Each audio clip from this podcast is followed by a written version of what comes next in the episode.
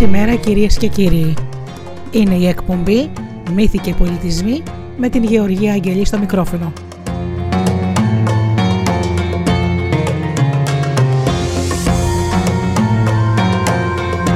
Ζωντανά από το στούντιο Δέλτα, το ραδιόφωνο της καρδιάς μας.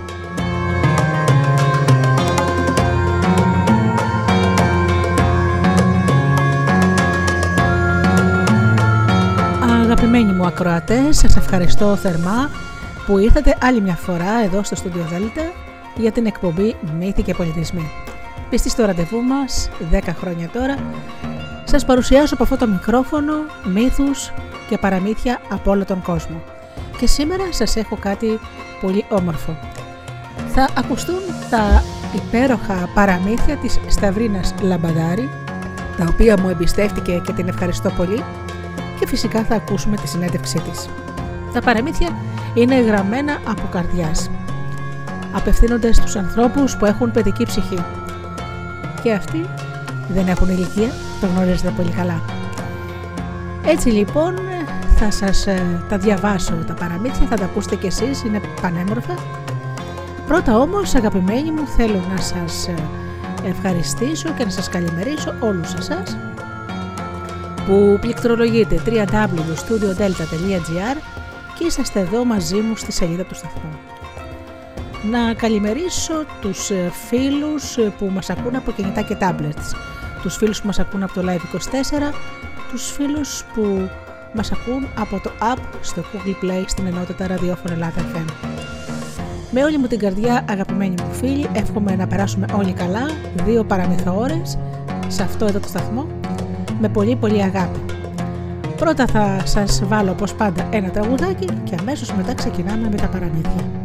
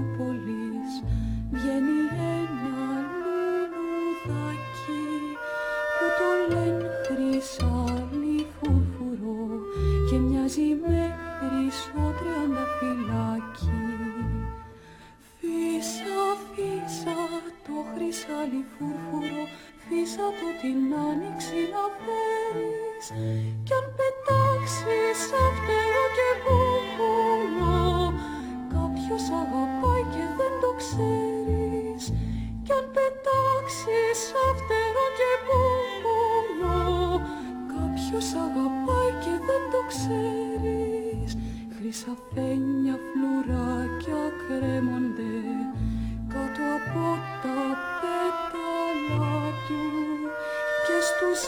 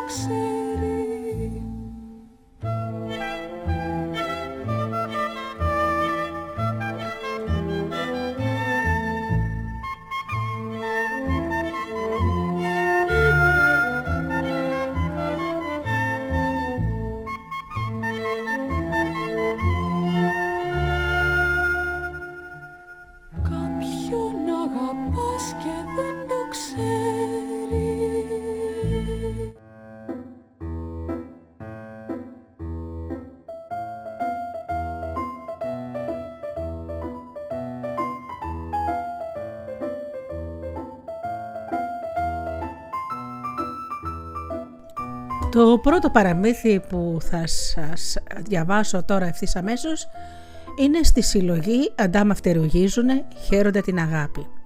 Κυκλοφορεί από τις εκδόσεις Κοντήλη. Η άσχημη κόρη Μια φορά και ένα καιρό ήταν ένας βασιλιάς σε μια χώρα μακρινή που ζούσε με τη μοναχοκόρη του. Το παλάτι του βρισκόταν δίπλα σε ένα δάσος γεμάτο αηδόνια. Ο βασιλιάς αυτός, παρόλα τα πλούτη του, ήταν δυστυχισμένος, γιατί έβλεπε πως η αγαπημένη του κόρη ήταν πολύ άσχημη. Γι' αυτό καλούσε στο παλάτι γιατρούς και μάγους, μήπως και δώσουν λύση. Πρώτος από όλους, ο γιατρός του παλατιού έφτιαξε μια αληφή από σπάνια βοτάνια, μαζεμένα την πρώτη νύχτα της Άνοιξης στο μαγεμένο βουνό. Το μαγεμένο βουνό ήταν τρεις μέρες και τρεις νύχτες μακριά με άλογο και το έλεγαν έτσι γιατί τις νύχτες ακούγονταν στα γύρω χωριά φωνές, γέλια και τραγούδια, αποξωτικά και νεράιδες που κανένας ποτέ δεν είχε δει. Την αληθή κυρούλα μου βάζει τη νύχτα μέρα και η ομορφιά, η ομορφιά σου θα φανεί στον κόσμο πέρα ως πέρα, έλεγε στη Βασιλοπούλα ο γιατρός. Μα και ένας σπουδαίος μάγος με την καμήλα του ταξίδεψε πολλές μέρες και νύχτες και έφτασε στο παλάτι με τα φίλτρα του, τα μαγικά και τα μαγικά του όλα. Έμεινε εκεί τρεις μήνες. Προσπαθούσε, ίδρωνε, ξενυχτούσε, αλλά μάτια.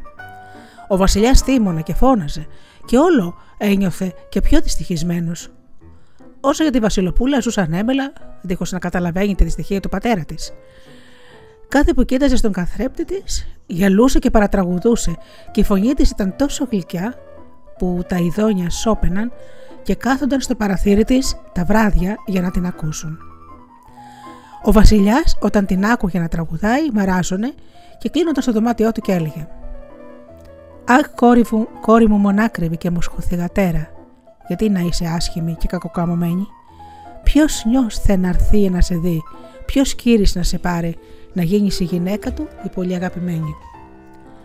Κάποια μέρα η Βασιλοπούλα άκουσε κρυφά που μονολογούσε και αναστένασε Μπήκε στο δωμάτιό του και του είπε: Γιατί πατέρα θλίβεσαι, γιατί μαυροκαρδίζει, Μήπως δεν βλέπεις τη χαρά στα χείλη μου επάνω, Πως τραγουδώ και πώ γελώ με τα πουλάκια ντάμα; Ο Βασιλιάς δεν μίλησε, μόνο την πήρε στην αγκαλιά του με δάκρυα στα μάτια. Ο καιρός περνούσε ήσυχα, αφού τώρα ο Βασιλιάς φαινόταν να μην στεναχωριέται πια τόσο με την κόρη του. Γιατί και μάγοι σταμάτησαν να μπαίνουν στο παλάτι. Ώσπου μια μέρα την ώρα που η Βασιλοπούλα έκανε τη βόλτα της στον κήπο, τραγουδώντας την, την άκουσε ένα Βασιλόπουλο από το γετενικό βασίλειο που είχε έρθει να δει τον πατέρα της. Εντυπωσιάστηκε και χάρηκε τόσο που ζήτησε αμέσως να τη γνωρίσει. Ο Βασιλιάς δεν μπορούσε να αρνηθεί και έτσι κάλεσε την κόρη του που έτρεξε νωρίς, χωρίς να σταματήσει ούτε στιγμή το τραγούδι της. Η φωγή της ατυχούσε σε όλο το παλάτι άνοιξε την πόρτα της αίθουσας των καλεσμένων και αντίκρισε τον νερό βασιλιά που έλεμπε από τη χαρά του. Η Βασιλοπούλα σταμάτησε τότε το τραγούδι και αποκλήθηκε με χάρη. Βασιλοπούλα, με σιωπάς, πες μας το τραγουδάκι. Φωνή είναι τούτε από πουλί, του δάσου Σαϊδονάκη, της είπε το Βασιλόπουλο. Ξέχασα να σας πω ότι η Βασίλισσα είχε πεθάνει στη γέννα και μάγισσα κακιά με μάγια είχε πάρει τη μικρή στην ομορφιά μα της είχε χαρίσει μια σπάνια φωνή. Τα μάγια θα λύνονταν όταν κάποτε αυτή θα μάγευε με τη φωνή της τον άντρα που θα παντρευότανε. Τα μάγια λύθηκαν. Η Βασιλοπούλα άστραψε από μορφιά σαν ήλιος. Δεν άρχισαν να γίνουν οι γάμοι και ο Βασιλιάς ήταν τόσο ευτυχισμένος που μοίρασε από ένα χρυσό νόμισμα σε όλους τους υπηκόους του. Την πρώτη νύχτα του γάμου, τα ειδόνια μαζεύτηκαν στο παράθυρο των νιόπαντρων και τραγούδισαν άσχημη κόρη τραγουδεί μέσα σε χρυσά παλάτια. Το δάκρυ δεν το ξέρουν τα έμορφά της μια μάτια. Αυτή ούτε που νοιάζεται, μήτε παραπονιέται. Μπροστά στο καθρεφτάκι της γελάει και κοιτιέται. Γελάει και γλυκοτραγουδεί και αχ, πώς καλοκαρδίζει, με τη μελένια της φωνή τα ειδόνια να νουρίζει. Ακούν τη δάση και γυαλός και τα αστέρια κλαίνε. Σιωπάν στα κλόνια τα πουλιά και απέτηση γολένε.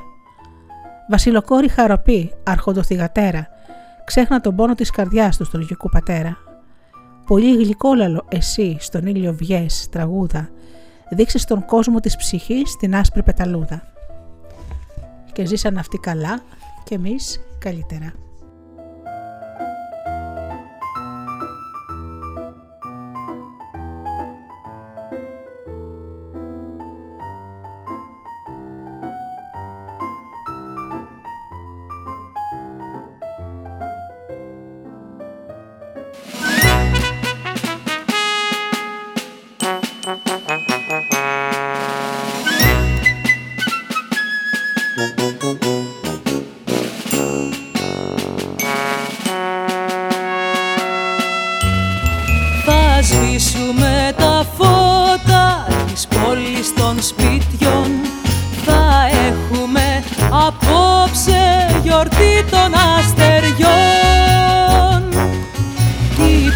Πουλιά θα αναλάβει το μπαρ και τα πότα και η μεγάλη αρκούδα θα φτιάχνει παγωτά.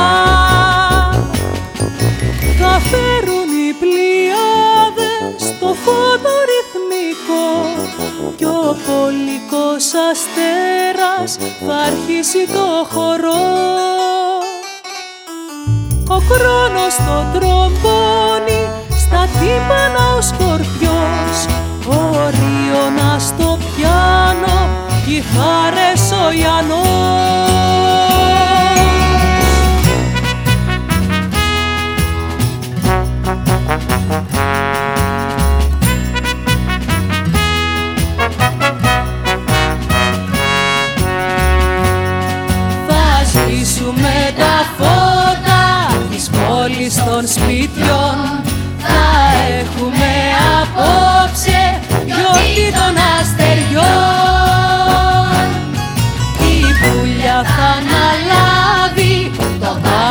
τα ποτά και η μεγάλη αρκούδα θα φτιάχνει παγωτά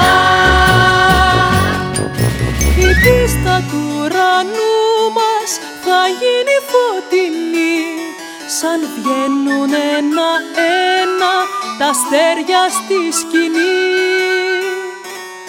Θα σμίγουν γαλαξίες με τους αστερισμούς terrazas.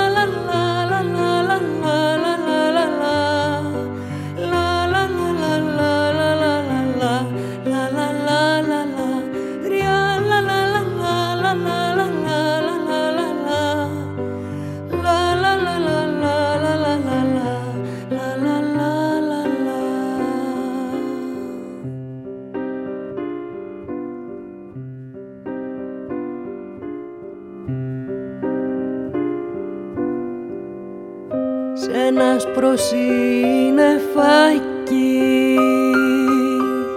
θα ταξιδέψω κι εγώ. Θα ανοίξω τα πανιά μου. Στο γαλανό ουρανό. Θα σκίζω τους εθέρες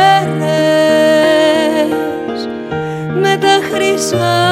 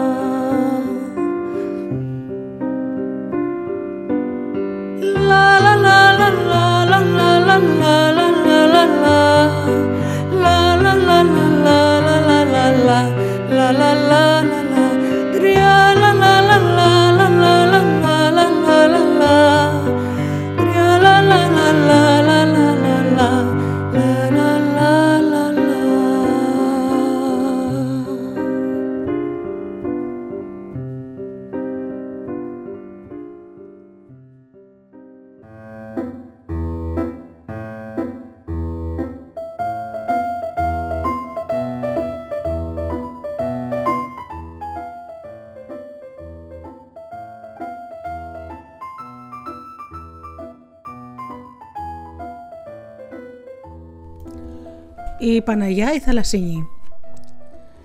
Μια φορά και έναν καιρό, τα πολύ παλιά χρόνια, ήταν ένας ψαράς που κάθε βράδυ ξανηγόταν με τη βάρκα του για ψάρεμα. Πολλές φορές έβλεπε πάνω σε ένα ξερονήσι ένα φως. Μια νύχτα είπε «Εκεί άνθρωπος δεν υπάρχει. Τι να είναι αυτό το φως». Πλησιάζει λοιπόν και βλέπει ανάμεσα στα βράχια την εικόνα της Παναγίας που πάνω της χιλιάδες αστέρια είχε. Έκανε το σταυρό του και πήρε την εικόνα. Γύρισε στο σπίτι του πριν το ξημέρωμα. Η εικόνα δεν χωρίσει ένα φτωχόσπιτο, είπε. Πήγε και την έκρυψε ψηλά στο βουνό σε μια σπηλιά που κανείς δεν ήξερε. Έγκλεισε το έμπατο της σπηλιάς με πέτρες και κλαδιά και έφυγε. Τις νύχτες έβγαινε ένα φως, από εκεί, σαν άναβαν του ουρανού, όλα τα αστέρια για τη χάρη της Παναγίας. Κάμποσε φορές ο ψαράς, αντί να πάει για ψάρεμα, πήγαινε στη σπηλιά. Απόψε θα κάνω παρέα με την κυρά της θάλασσας, έλεγε. Έπαιρνε την εικόνα στα χέρια του, την ασπαζόταν, της μιλούσε και αποκοιμιόταν κρατώντας της στην αγκαλιά του. Σαν ξυπνούσε το στήθος του, ήταν μουσκεμένο. Η Παναγία έκλαιγε και τον έπαιρναν και εκείνον τα κλάματα. Για χρόνια βάσταξε το μυστικό του, ώσπου μια νύχτα που τον είχε πάρει ο ύπνος, ακούει ψαλμοδίες και φτωχυουργίσματα. Ανοίγει τα μάτια του και βλέπει το άνοιγμα της σπηλιάς, ένα φως τόσο δυνατό που τον θάμπωσε. Μια φωνή είπε: Χτίσε ψηλή πελεκητή, κλεισιά βλογημένη.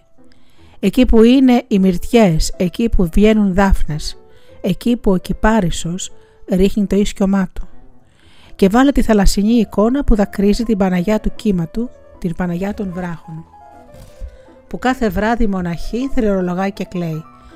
Για τον ανθρώπων τα σκληρά, τα άδικα του κόσμου και ανοίγει με το δάκρυ της το Άγιο Βαθύ Πηγάδι, αστήρευτο μες στους καιρούς, στους δίσεχτους τους χρόνους να ξεδιψά, να γιάνεται περαστικός διαβάτης. Ο ψαράς έπεσε με το πρόσωπο στο χώμα. Εκεί έμεινε κάμποση ώρα. Το φως έσβησε, η φωνή χάθηκε. Σαν σηκώθηκε γονάτισε μπρος στην εικόνα της Παναγίας και έκανε το σταυρό του. Από τα μάτια της έτρεχαν δάκρυα. Την ακούμπησε με τα δάχτυλά του και έφερε το μέτωπο στο μέτωπό του το χέρι του. Κατάλαβα τι έπρεπε να κάνει. Πήρε λίγο καιρό. Κοντά στη σπηλιά, ο ψαράς και οι άνθρωποι του χωριού του έχτισαν μια πέτρινη εκκλησία, δίπλα σε ένα ψηλό κυπαρίσι. Όσο την έχτιζαν, κοντά στο ιερό ανάβλησε νερό και εκεί έφτιαξαν το πηγάδι που είχε πει η φωνή. Όταν όλα τελείωσαν, ο ψαράς έβαλε την εικόνα στην εκκλησία. Από τότε κάθε νύχτα ανάβει ένα αστέρι μες στα κλαδιά του και παρισιού και φέγγει στα σκοτάδια.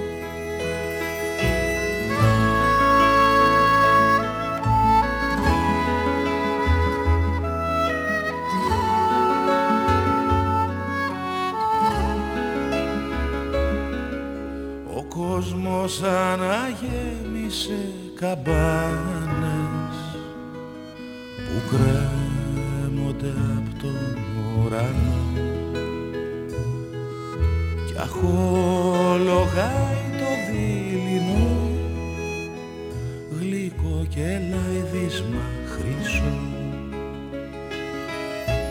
Ήλιε μου, καλό ήλιε μου στο καλό χρυσό πουλί. Κι αύριο με την αυγή στο μπαλκόνι στην αυλή μου έλα μου χρυσό πουλί μου. Ήλιε μου, καλό ήλιε μου στο καλό χρυσό πουλί αύριο με την αυγή στο μπαλκόνι στην αυλή έλα μου χρυσό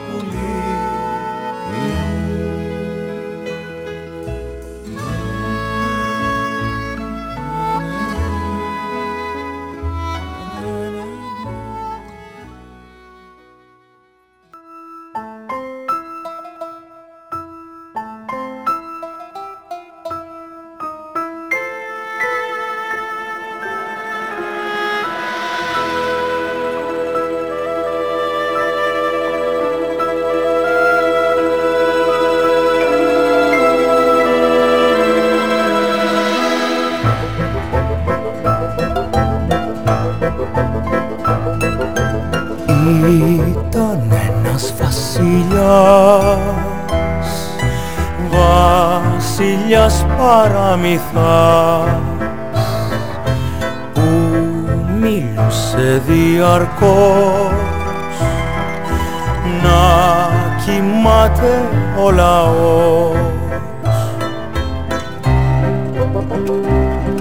Σε μια χώρα σαν χωριό. Μια φορά και έναν καιρό μια φορά και έναν καιρό. Τον κακό του τον καιρό.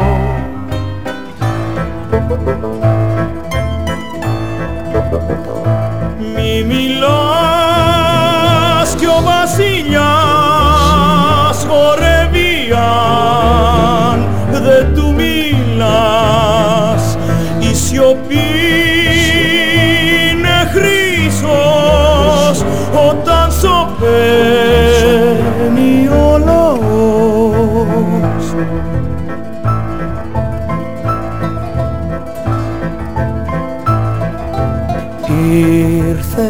κάποια μέρα που κάποιος που ήταν αλεπού έκλεισε κρυφά κρυφά και τα δυο του τα αυτιά. Ξύπνιος έμεινε κενά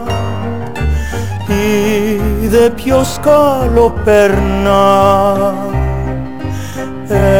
Έμαθε γιατί και πώς η σιωπή είναι χρυσός.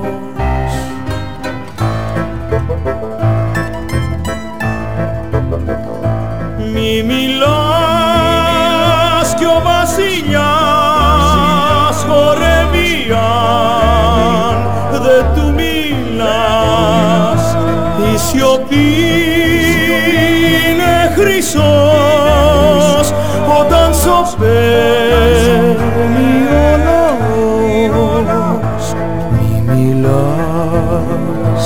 βασιλιάς χορεύει αν δεν του μιλάς. Η σιωπή είναι χρυσός όταν σωπαίνει ο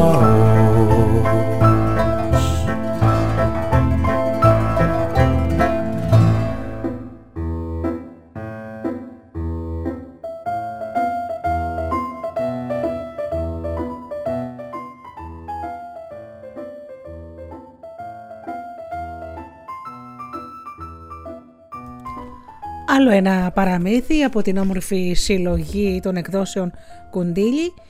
Ε, η συλλογή είναι επιθυμής όπως λέγεται αντάμα αυτεργίζονται, χαίρονται την αγάπη και πολύ πολύ σημαντικό να πω ότι αυτό το θαυμάσιο βιβλίο ε, είναι εικονογραφημένο από την Αθηνά Μαρία Μιχοπούλου που το έργο της ε, πραγματικά αναγάγει αυτή την έκδοση σε ένα πολύτιμο κομψοτέχνημα, σε ένα έργο τέχνης. Οι όμορφες ζωγραφιές ε, της Αθηνάς στολίζουν ένα βιβλίο που πάνω απ' όλα στολίζει τα αυτιά, την ψυχή και τα μάτια του καθενός που θα το πάρει στα χέρια του. Λοιπόν, οι δύο αυτές υπέροχες ε, γυναίκες, η Σταυρίνα Λαμπαδάρη και η Αθηνά Μαρία Μιχοπούλου, έφτιαξαν αυτή την όμορφη συλλογή από κοινού, γιατί να ξέρετε ότι ο συγγραφέας πάντα ε, συνεργάζεται και πολύτιμος συνεργάτης είναι ο εικονογράφος. Γνωρίζετε άλλωστε ότι το παραμύθι εκτός από τα όμορφα λόγια είναι και ζωγραφιά. Και φυσικά οι εκδόσεις ε, Κονδύλι δώσανε χώρο σε αυτές τις δύο υπέροχες κυρίες να εκφράσουν την ψυχή τους. Πάμε λοιπόν το τελευταίο παραμύθι από αυτή τη συλλογή γιατί μετά έχουμε και τον ε, παπαγάλο μας. Βεβαίως, βεβαίως. Σας έχω και ένα παπαγάλο. Τον παπαγάλο που ήθελε να γίνει αηδόνι. Hm. Για να δούμε τι έχει να πει στα βρίνα. Πάμε όμως να σας ε, πω ένα άλλο παραμύθι, το δαχτυλίδι. Ψάξε βρες το δαχτυλίδι με τη διαμαντένια πέτρα. Το φοράει για στολίδι μία σουσουράδα κλέφτρα. Μια φορά και ένα καιρό, μια νεράδια του δάσους έχασε σε ένα μονοπάτι το δαχτυλίδι της, που είχε μια σπάνια πέτρα. Ένα πουλί που είδε την πέτρα να λαμπυρίζει, άρπαξε το δαχτυλίδι και πέταξε ψηλά στον ουρανό. Καθώς πετούσε, του έπεσε μέσα στη θάλασσα. Πέρασαν χρόνια και καιροί και η θάλασσα το ξέβρασε σε μια παραλία. Εκεί μια μέρα το βρήκε ένας ψαράς μπεκρή και επειδή δεν είχε πού να το βάλει, το ρίξε μέσα στην μπουκάλα με το λιγοστό κρασί που του είχε απομείνει. Όταν γύρισε στο σπίτι μισομεθυσμένος, την ώρα που περνούσε δίπλα από το κοτέτσι του, του γλίστρησε η μπουκάλα από τα χέρια και έγινε χίλια κομμάτια. Ο κόκορας άρπαξε το δαχτυλίδι και το κατάπιε. Αχ, συμφορά μου, γυναίκα τρέξε γρήγορα, τρέξε, τρέξε. Τι συμβαίνει, άντρα μου, πάλι πιωμένος είσαι; Άσε τους κουβέντες και πιάσε τον κόκορα. Σφάξ τον και βγάλω από την κοιλιά του το δαχτυλίδι. Όχου, τάκι κοπαγίσει για τα καλά εσύ και ονειρεύεσαι δαχτυλίδια. Δεν πας να κοιμηθείς, λέω εγώ.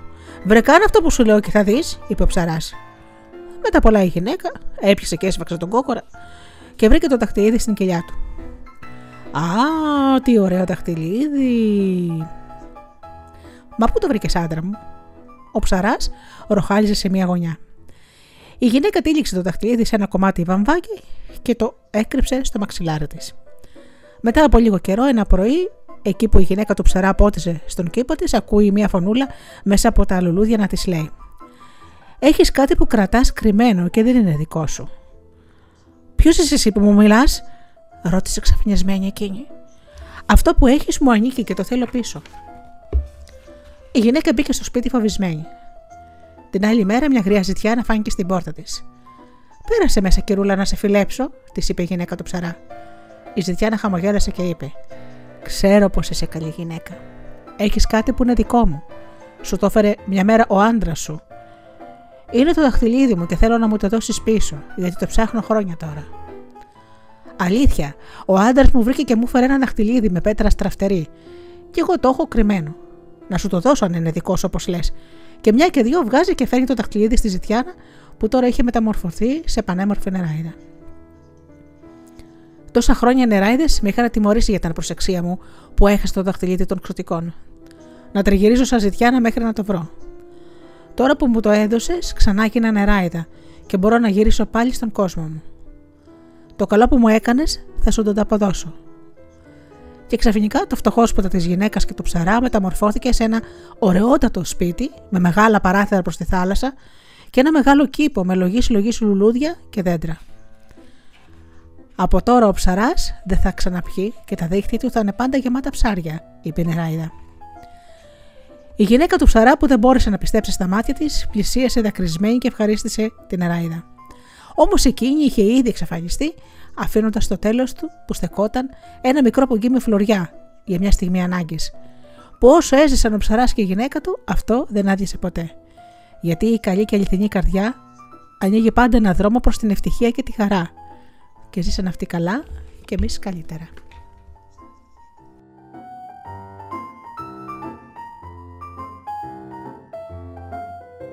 Έτσι είναι αγαπημένοι μου φίλοι. Η καλοσύνη είναι σε ένα καρβέλι, ένα καρβέλι ζυμωμένο με μέλι και καρύδια, που έχει μια ιδιότητα. Όσο τη μοιράζεις, το καρβέλι δεν σώνεται ποτέ. Και ευτυχής ο άνθρωπος που το κάνει αυτό. Να γνωρίζετε φίλοι μου ότι οι καλοί άνθρωποι δεν χάνονται ποτέ και μπορεί να πληγώνονται και να πέφτουν πολλές φορές και θύματα εκμετάλλευσης, αλλά να ξέρετε ότι το χρυσάφι της καρδιάς είναι πολύτιμο και αυτοί οι άνθρωποι δεν πρόκειται ποτέ να χάσουν. Λοιπόν, πάμε σε ένα τραγούδι, ακούμε την συνέντευξη της Σταυρίνας μας και μετά θα σας πω αποσπάσματα από το όμορφο παραμύθι με τον παπαγάλο. Για πάμε λοιπόν.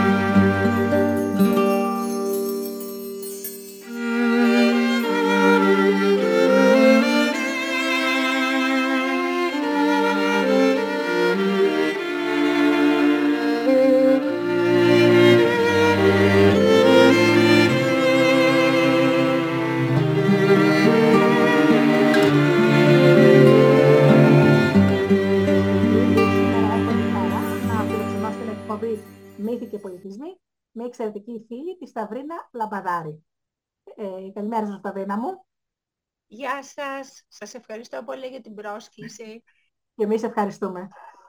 Ε, αφορμή λοιπόν για την εκπομπή και τα συνέντευξη ήταν δύο υπέροχα βιβλία που παρέλαβα από τη Σταυρίνα μας, δύο παραμύθια. Ε, θα έλεγα Σταυρίνα ότι τα παραμύθια σου ε, αντα... πηγαίνουν για μεγάλα παιδιά και όταν λέω μεγάλα παιδιά εννοώ μέχρι 100 χρονών. Θα τα έλεγα πιο πολύ ενηλίκων ε, δεν είναι τα παραμύθια που θα διαβάσει ένα παιδάκι αν το θες ας πούμε πέντε ετών, έτσι. Είναι για ανθρώπους που θέλουν να κάνουν ε, στη σοφία, ε, να ξεκινήσουν τη σοφία του κόσμου, να τη μαθαίνουν. Δεν ξέρω. Ναι. Ναι, ε, τα παραμύθια μου, αλλά και ό,τι γράφω, ε, απευθύνω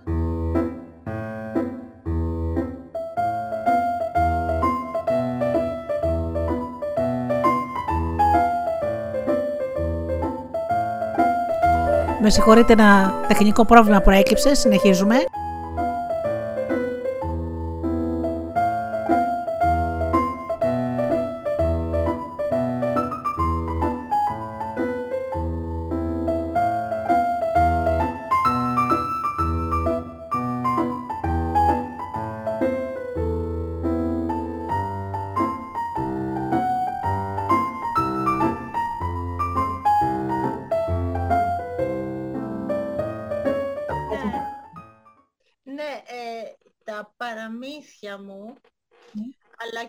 Και ό,τι γράφω, ε, απευθύνονται ε, στο εσωτερικό μας παιδί, Ωραία.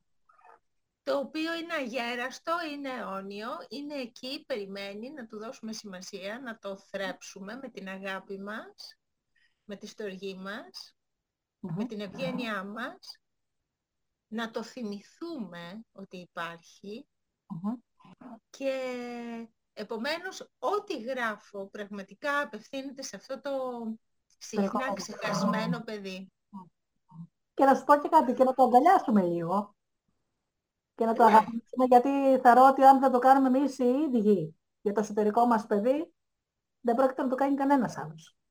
Εμείς Ακριβώς. να αγαπήσουμε το παιδί. Λοιπόν, εμένα και τα δύο παραμύθια μου αρέσανε. Να ξεκινήσουμε από τη συλλογή Αντάμα Φτερευγίζονται χαίρονται την αγάπη, ε, που έχει και υπέροχη εικονογράφηση. Έτσι. Ε, Ε, ναι, μια εκπληκτική η Αθηνά Μαρία Μιχοπούλου, έτσι. έχω την τύχη να συνεργάζομαι με την Αθηνά. Μμμ, Είναι εδώ Βολιώτισσα, είμαστε και οι δύο στο Βόλο. μμμ. Η Αθηνά ξέρει με τον καλύτερο τρόπο να ντύνει με τα χρώματά της ε, τη σκέψη μου και την ψυχή μου και την ευχαριστώ πάρα πολύ γι' αυτό. Μμμ, Το κάνει με πολύ μεγάλη ευγένεια και ευαισθησία μμμ. και σε όλα τα βιβλία που έχω γράψει μέχρι τώρα έχουμε συνεργαστεί με την Αθηνά ναι, και, και σε αυτά που έπονται. Ωραία. Ναι. Είναι λοιπόν μια συλλογή παραμετιών, εμένα μου άρεσαν όλα. Ε, αγάπησα την άσχημη Βασιλοπούλα. Λιγάκι Την αυτό άσχημη είναι- κόρη, ναι. Ναι.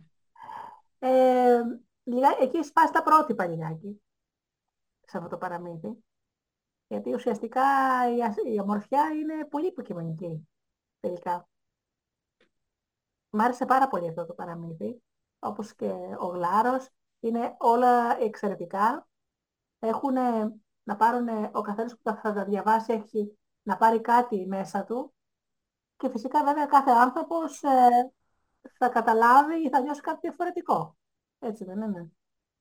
Ναι, τα παραμύθια είναι μ, γραμμένα στο ύφος του λαϊκού παραμυθιού Ναι, και παντρεύω τον α, πεζό λόγο με τον 15 σύλλαβο στίχο, ναι, ε, ο οποίος μου αρέσει πάρα πολύ.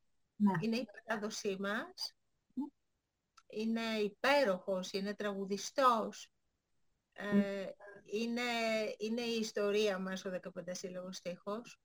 Μμμ. Μ' αρέσει πάρα πάρα πολύ. Σε όλα τα παραμύθια μου έχω γράψει ε, ποίηματα σε 15 σύλλαβο στίχο.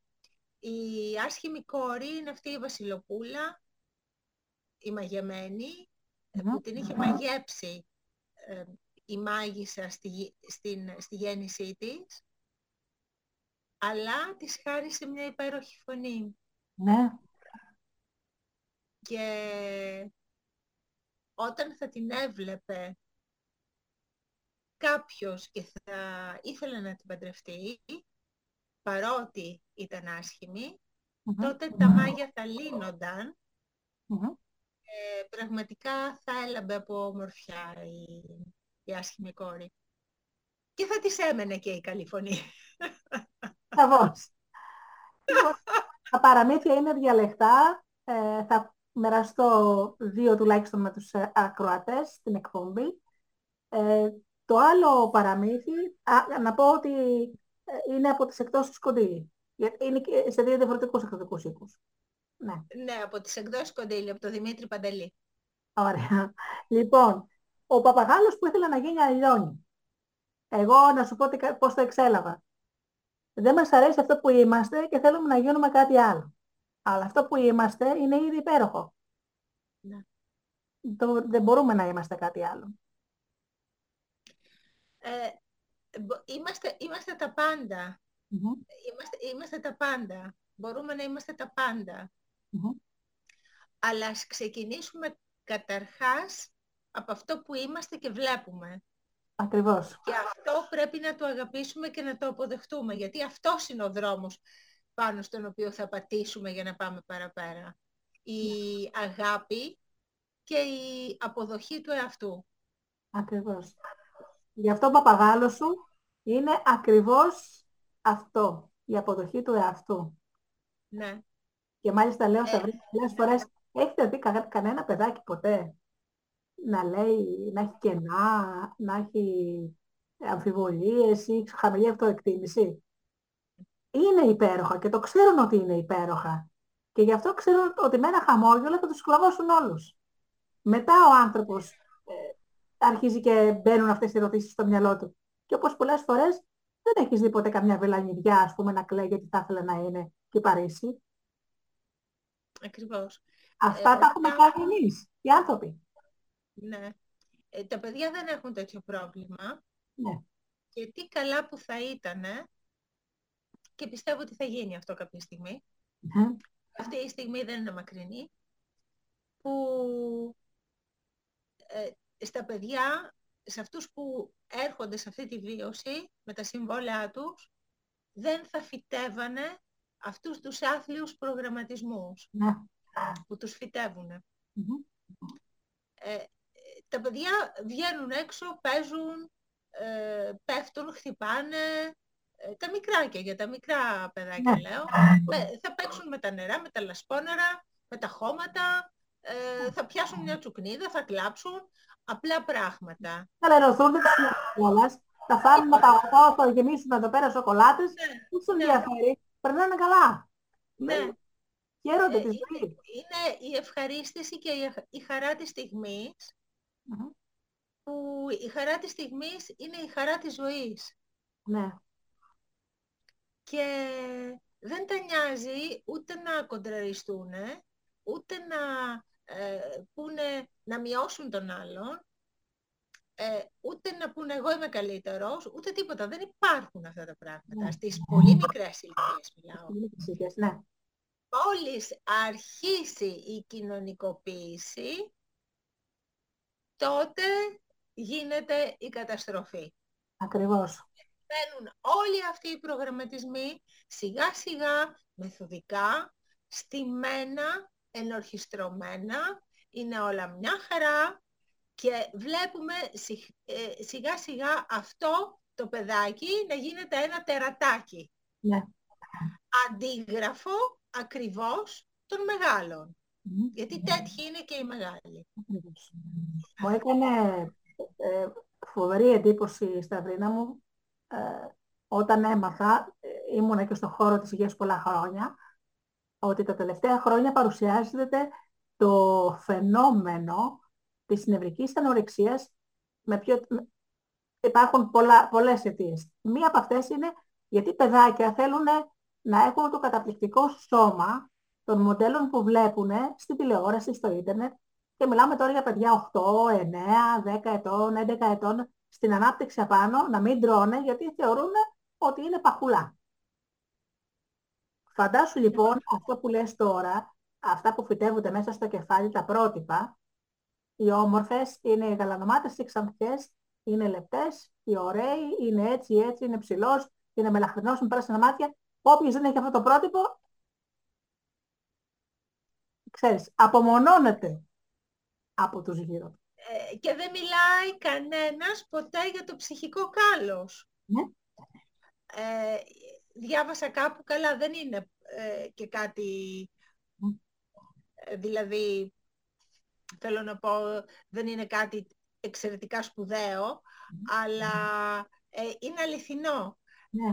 Δεν ε, βλέπω κανέναν να στεναχωριέται για την ασχήμια της ψυχής του. Βλέπουμε όμως όλοι να στεναχωριούνται για την ασχήμια των σωμάτων τους. Ναι, Το ασχήμια το βάζω σε πολλά εισαγωγικά, Πολλά διότι ναι, ναι, ναι, ναι. τι είναι άσχημο, τι είναι όμορφο, Ναι. τι είναι καλό, τι είναι κακό, αυτά τώρα είναι πάρα πολύ σχετικά. Αλλά ε, συνήθως οι άνθρωποι δεν είναι ευχαριστημένοι με αυτό που είναι. Δεν τους αρέσουν τα μαλλιά, δεν τους αρέσει η επιδερμίδα, Ε, έχουν πολλές Θα βρούμε κάτι. Ναι, θα βρούμε κάτι πάντα, ναι. δεν- τι είναι κοντή. Λοιπόν, εμ, δεν θα πούν ποτέ όμως ότι στεναχωριέμαι γιατί έχω αυτό το εσωτερικό έλλειμμα. Μμμ. Ακριβώς. Ακριβώς. Και αυτό Ξέρεις, Είναι θυμάμαι, εντυπωσιακό. πριν από πολλά χρόνια είχε βγει μια ταινία, αλλά όχι από τις διάσημες όμως. Ξέρεις, θέλω να πω δεν είναι από αυτές που, ήταν, που γεμίζουν τους κινηματογράφους. Εμένα μου άρεσε γιατί ξέρεις, καμιά φορά στα, στα πολύ απλά βρίσκει σπουδαία νοήματα. Ήταν λοιπόν ένας νεαρός ο οποίος ε, ήταν πολύ επιφανειακός του, δηλαδή κυνηγούσε κοπέλες πανέμορφες. Ε, τέλος πάντων με κάποιο τρόπο, α, δεν ξέρω, δεν θυμάμαι ακριβώς την υπόθεση, πήγε σε κάποιο πρωτιστή και του λέει ξέρεις, θέλω να αλλάξω. Του λέει αυτός, κοίταξε, λέει, θα σου κάνω κάτι και θα βλέπεις λέει, τους ανθρώπους όπως πραγματικά είναι. Και ξαφνικά, ας πούμε, τον μαγεύει και αρχίζεις και βλέπει πανέμορφες κοπέλες που ήταν παχουλές έτσι, και τις πανέμορφες τις έβλεπε σαν φρικιαστικές μάγισσες. Και μάλιστα ερωτεύτηκε και έκανε σχέση με μια κοπέλα που ήταν υπέρβαρη. Αυτός όμως τα δικά του τα μάτια την έβλεπε μοντέλο. Και ήταν καταπληκτικό, δηλαδή αυτό το πράγμα, την ήθελα να δείξει ότι ξέρεις κάτι. Αυτός ο άνθρωπος ε, έβλεπε την πραγματική ομορφιά, τα μάτια του, βλέπουν την πραγματική ομορφιά των άλλων. Και αυτό ήταν και το νόημα της ταινίας, αυτό που λες τώρα εσύ. Ναι. Λοιπόν, να πάμε πάλι στα βιβλία. Ε, η Σταυρίνα μας είναι πολύ γραφότατη, γράφει και άλλα πράγματα. Ε, θα ήθελα να μας πεις τι άλλο. Υπάρχει ένα ωραίο, μου είπες μια ωραία συλλογή με θετικά μηνύματα. Ναι. Ε, ναι, είναι ε, πάλι από τις εκδόσεις Κοντήλη. Μμμ. Το βιβλίο «Μια καινούργια μέρα αρχίζει» Μμμ. ε, είναι 365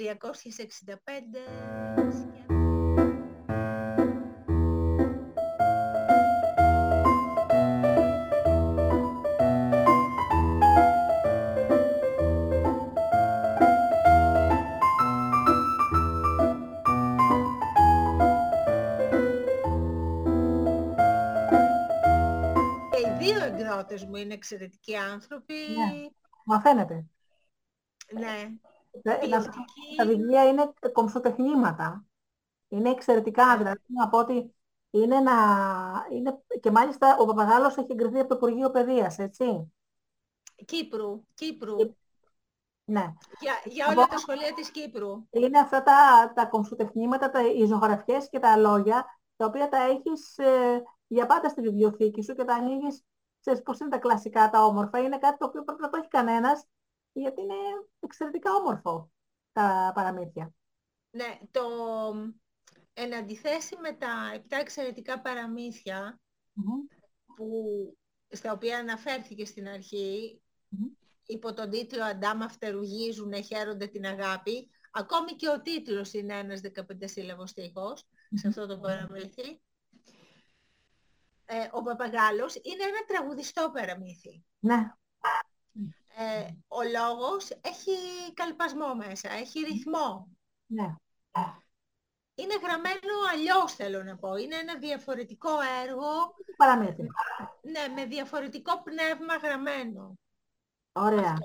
Παρ' όλα αυτά, στο τέλος, και αυτό έχει ένα ε, ποίημα στα 15 σύλλαβο στίχο, όλα τα ποίηματα και των δύο βιβλίων έχουν μελοποιηθεί. Έχουν μελοποιηθεί, ε. Έχουν μελοποιηθεί. Απλώς δεν έχουμε... συνθέτες- Θα μας πεις τους συνθέτες ποιοι ποιοι το μελοποίησαν, ποιοι μουσικοί. Ναι, ε, ε, τα έχει μελοποιήσει η Καταρίνα Χατζούλη, που είναι μουσικός Μμμ. και εκπαιδευτικός, Μμμ. αλλά δεν τα έχουμε ε, κάνει CD ακόμη. Έτσι δεν τα έχουμε γράψει. Ωστόσο υπάρχει, η μελοποίηση έχει γίνει, ναι. Πάρα πολύ ωραία. Και να ρωτήσω κάτι για τις 365 ημέρες με τα μηνύματα. Κυκλοφορεί ήδη αυτό το, το βιβλίο; Ε, βέβαια, ναι. Από τις εκδόσεις Κοντήλη. Ωραία. Έχεις γράψει και κάποια άλλα πράγματα γιατί γράψεις αρκετά εσύ, δεν είναι... Ναι. Έχω κάποια βιβλία ποιητικά. Εγώ στην ποίηση κυρίως ανήκω. Α. Από, από αυτήν ξεκίνησα, αυτήν τιμώ. Ωραία. Και αυτή με τιμά. Σαφώς. Έτσι είναι.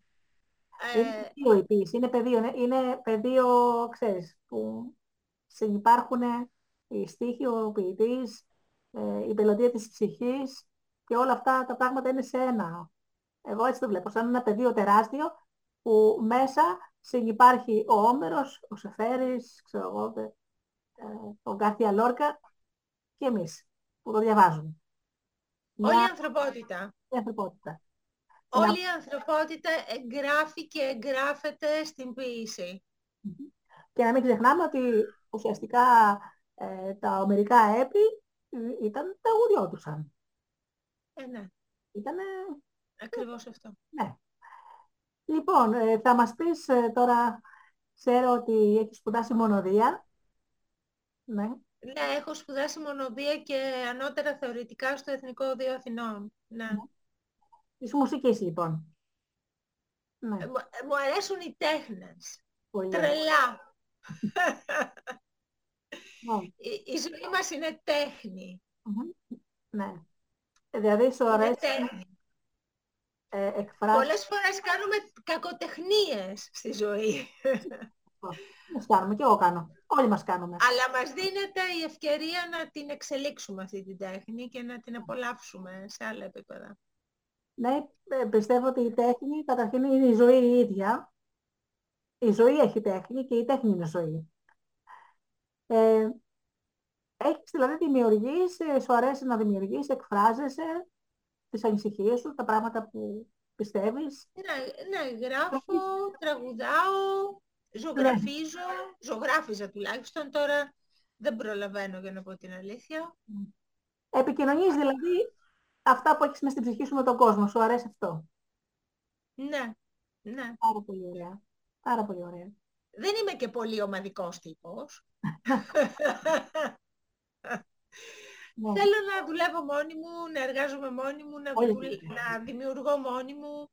Δεν είμαι ιδιαίτερο ομαδικός τύπος. Ε, κοίταξε, όλοι οι καλλιτέχνες. Αλλά εντάξει. Είχα διαβάσει μια ιστορία για τον Μικαελάντζελο. Ε, ξέρεις, ε, ήταν γλύκος από τα έξι του. Το όνειρό του. Ξέρεις, καμιά φορά οι, οι νικητές φέρνονται από την αφετηρία, έτσι. Λοιπόν, εννοείται ότι πήγε να μάθει σε ένα, πώς να το πω, σε ένα μεγάλο εργαστήριο, τότε ξέρεις, υπήρχε ο, ο, ο, ο αρχηγός, ας πούμε, ο μάστορας που λέγανε, και είχε και τις μαθητές του. Ε, άρχισε να μεγαλουργεί όταν ε, είχε το δικό του εργαστήριο και μάλιστα είχα διαβάσει μια ωραία ιστορία που έλεγε, ήταν, δηλαδή είναι πραγματικά αυτό που υπάρχει σε βιβλίο, ότι όταν έπαιρνε ένα κομμάτι μάρμαρο, ε, πλησίαζε και ακουμπούσε το αυτί του πάνω στο μάρμαρο ε, και το μάρμαρο του έλεγε τι ήθελε να γίνει.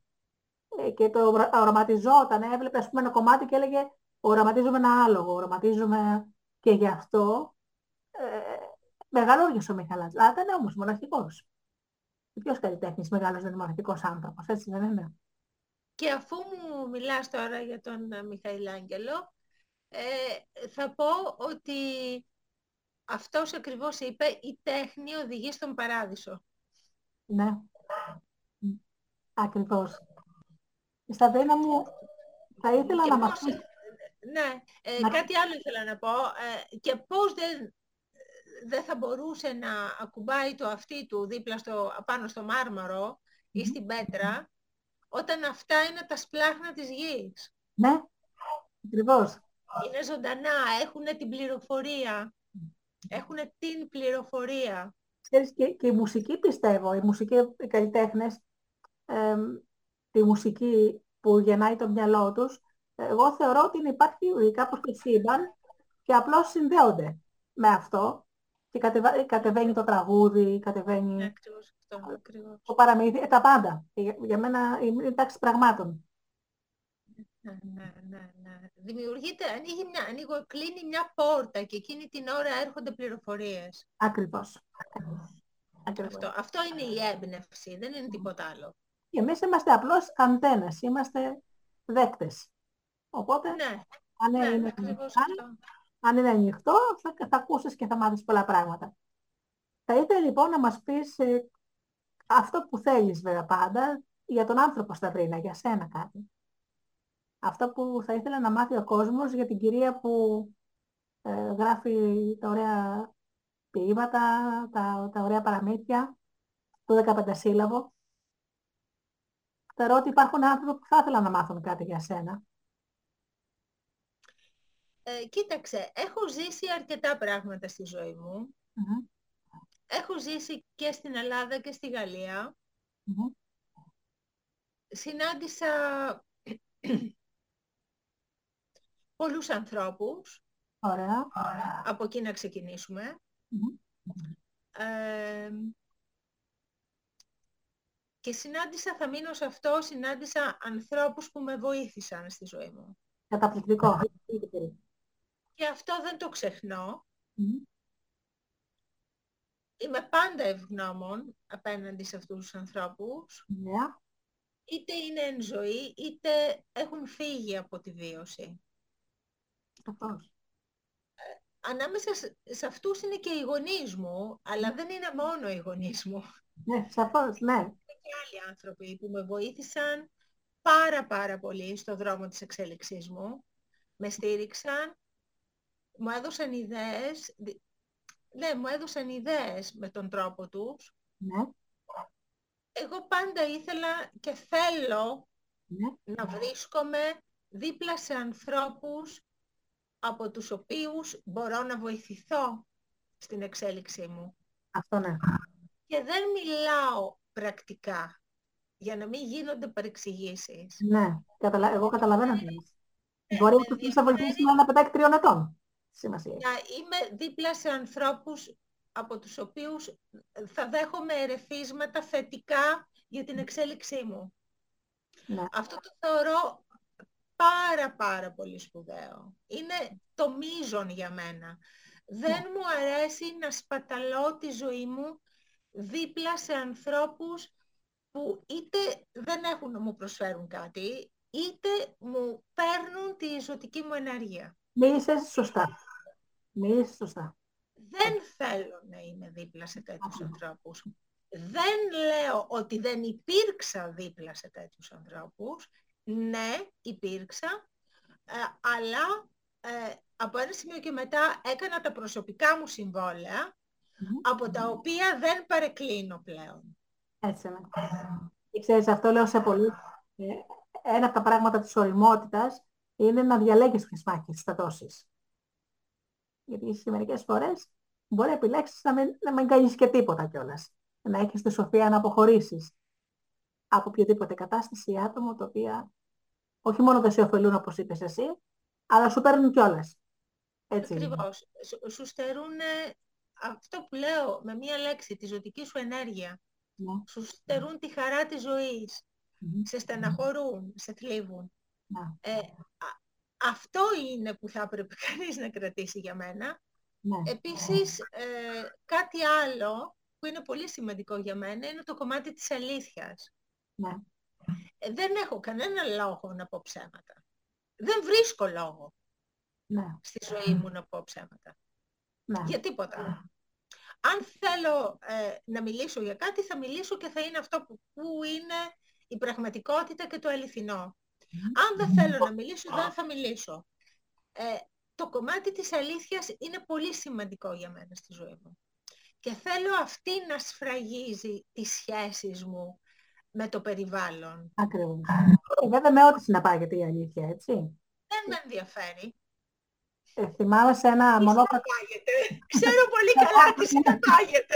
ένα μονόπρακτο η Έλλη Λαπέτη, η αείμνηστευτη καλλιτέχνηδα, έλεγε λοιπόν στην ψεύτρα, λέει, ξέρεις, η αλήθεια είναι η πολυτέλεια του τεμπέλη. Ό,τι είναι να σε βρει από- με την αλήθεια, σε βρίσκει εκείνη τη στιγμή. Ενώ το ψέμα πρέπει να θυμάσαι πότε το είπες, πού το είπες, τι είπες.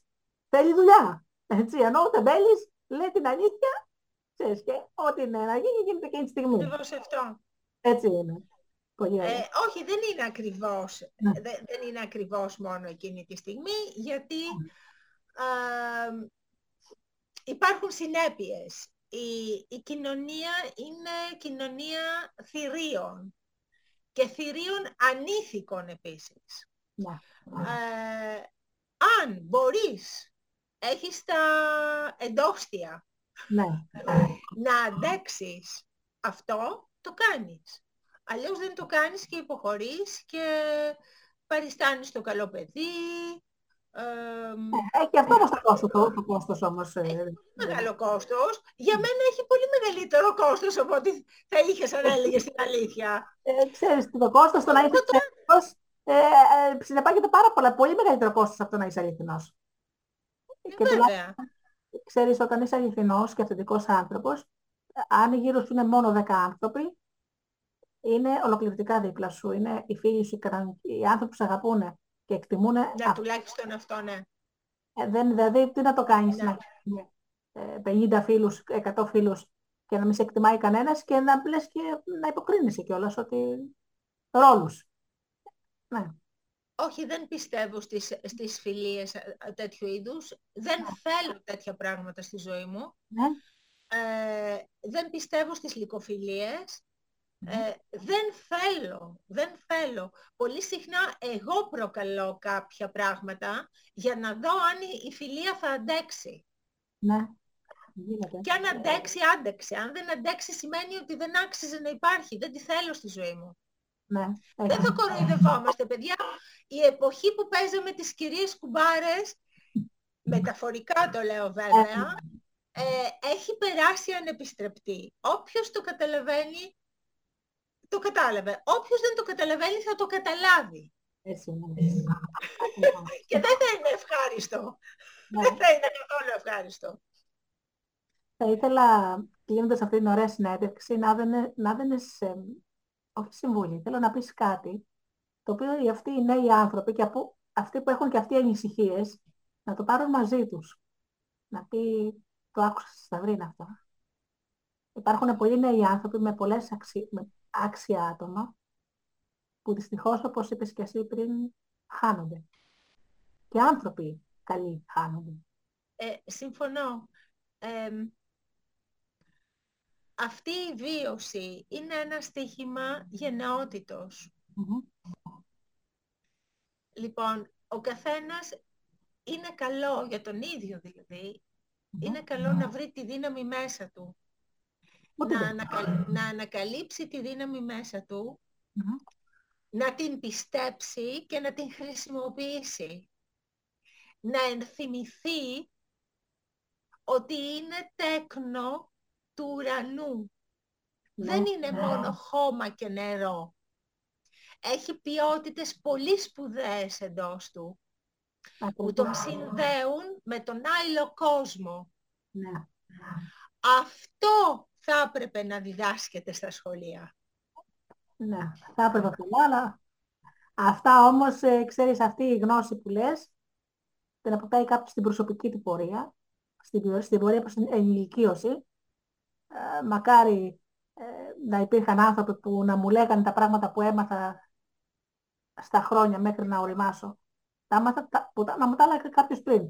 Αλλά και να σου πω και κάτι, πιστεύω ότι και να μου τα έλεγε κάποιος πριν, θα έπαθες στην παγίδα να μην τα πιστέψεις κιόλας, γιατί η γνώση κατακτάται, δεν μπορεί να δοθεί ε, αυτούσια, ξέρεις. Ναι. Συμφωνώ, αλλά όταν ζεις σε ένα περιβάλλον πνευματικών ανθρώπων που ζουν, τα Μμμ. πιστεύουν, τα υπηρετούν όλα αυτά, όσο και δύσπιστος να είσαι, θα έρθει κάποια στιγμή που θα πεις δεν γίνεται, το βλέπω δίπλα μου να συμβαίνει.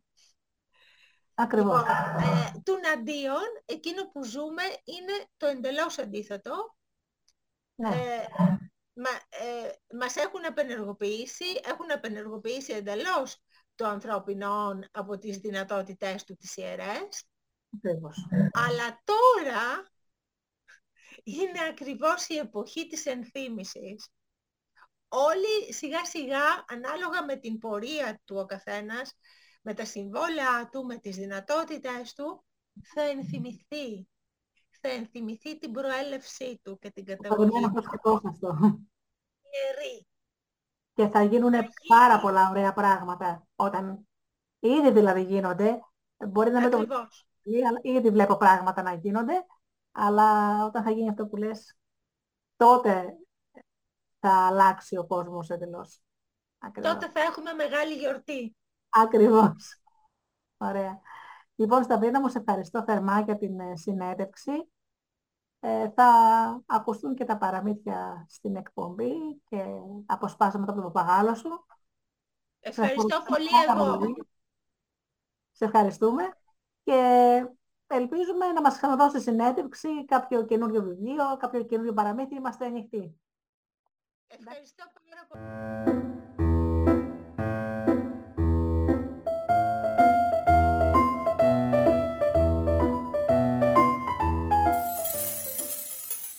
Περπατάει πάνω στα νερά Έχει και στους ώμους του φτερά Παίζει με τα αστέρια μουσική χορεύει στη βροχή. Βγαίνει απ' τα μάτια του το φως Κι είναι η καρδιά του ουρανός. Αγγελάκι σαν τα σκαλίστα Κάθε βράδυ σε φυλάς Κάθε βράδυ σε φυλά Κοιμάσαι και ξύπνα να μη φοβάσαι πια. Είναι αυτός είμαι κι εγώ Φυλάμε και οι δυο το ίδιο σ' αγαπώ. Τρέχει μες στους κήπους της Εδέμ Τραγουδάει χίλια τερίδεμ παίζει με το φως κυνηγητό με τον ανέμο κρυφτό.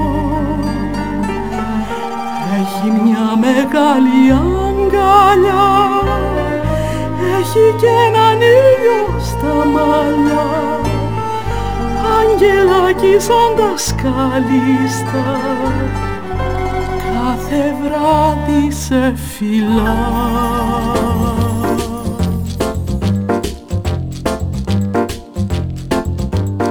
Δεν είναι σκούνα, δεν είναι τράτα, δεν είναι καίκι, μα ούτε φρεγάτα. Είναι μια βάρκα μαγική, μια βάρκα από χαρτί. Όπου θέλεις θα σε πάει, τίποτα δεν σου ζητάει. Όπου ελπίζεις θα βρεθείς, φτάνει να το φανταστείς. Θάλασσα επιπλέει, στον ουρανό μοιάζει να πλέει Στα κύματα γοργά κιλά, στα σύννεφα ψηλά πετά.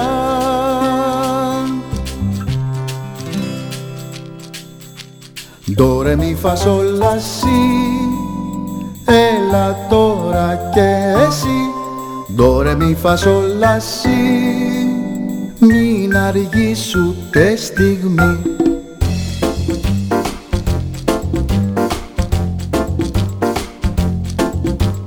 Δεν είναι σκούνα, δεν είναι τράτα, δεν είναι καίκι, μα ούτε φρεγάτα.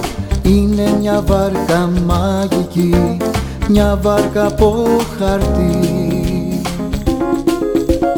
Πάμε ταξίδι μαγικό ταξίδι ονειρικό όπου θελήσεις θα βρεθείς αρκεί να το φανταστείς. Τούτη η βάρκα η μαγική τούτη η βάρκα από χαρτί. Το ουράνιο τόξος σαν θα φτάσει το όνειρό σου θα έχεις πιάσει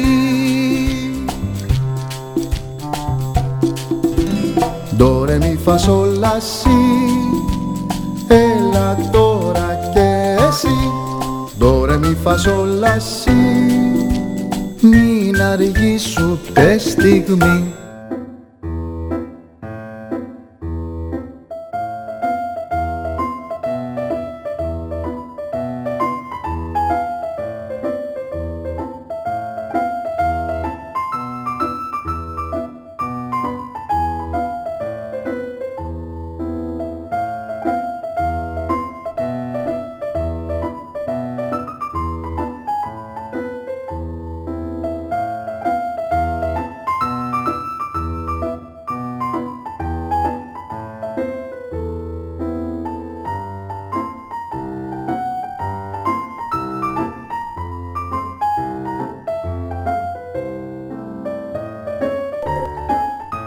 ένας υπέροχος άνθρωπος η Σταυρίνα Λαμπαδάρη. Η συνέντευξή της υπάρχει και στο κανάλι μου στο YouTube. Ε, το κανάλι μου στο YouTube βεβαίως ε, είναι στα αγγλικά Georgia Angeli, θα το βρείτε εύκολα. Εκεί έχω και άλλες ε, συνεντεύξεις συγγραφέων καθώς και ανθρώπων που παρέχουν υπηρεσίες σε άλλους ανθρώπους. Υπέροχα λοιπόν αυτά που μας είπε, τώρα θα μοιραστώ μαζί σας κάτι από τον Παπαγάλο, όπως είπε και η ίδια είναι γραμμένο σε 15 σύλλαβο. Και βεβαίως θα σας πω πιο μετά μερικά από τα θετικά της μηνύματα. Το βιβλίο αυτό κυκλοφορεί από τις εκδόσεις Κονδύλη, Κοντήλη συγγνώμη, και αυτό λοιπόν το βιβλίο περιέχει ε, θετικά μηνύματα ε, και λέγεται «Μία καινούρια μέρα αρχίζει» όπου ουσιαστικά λειτουργεί ως εξής και αυτό είναι κάτι μαγικό. Ε, όταν θα πάρεις αυτό το βιβλίο θα το ανοίγεις σε, σε μια σελίδα κάθε μέρα και υπάρχει ένα θετικό μήνυμα για σένα. Αυτό είναι η κίνηση ζωής γιατί αυτό που μας λείπει πραγματικά σε αυτό τον κόσμο, σε αυτή τη ζωή που ζούμε με τη σκληρή πραγματικότητα είναι ένας άνθρωπος να μας πει μια θετική λέξη, μια θετική κουβέντα που θα μας γεμίσει τη μέρα και θα μας κάνει να αισθανθούμε πιο δυνατοί. Ε, προτείνω το βιβλίο αυτό όταν θα το πάρετε, ε, προτείνω να πάρετε όλα τα βιβλία της Σταυρίνας ε, Λαμπαδάρη. Λοιπόν, όταν θα πάρετε το «Μια καινούργια μέρα αρχίζει» εκδόσεις κοντήλι, ε, να κάνετε το εξής. Η καλύτερη ώρα είναι αυτά τα μηνύματα να τα διαβάζετε στο ξεκίνημα της μέρας. Ε, ξέρω τι σας λέω. Γιατί όταν η εκκίνηση της μέρας γίνεται με κάτι θετικό, ε, έχετε ένα θετικό μήνυμα και σου γεμίζει τον, ε, τον νου, η μέρα σου ξεκινάει με άλλες προϋποθέσεις. Και σαφώς όταν ξεκινάς όμορφα και η μέρα είναι όμορφη. Πάμε λοιπόν να σας ε, πω για τον Παπαγάλο.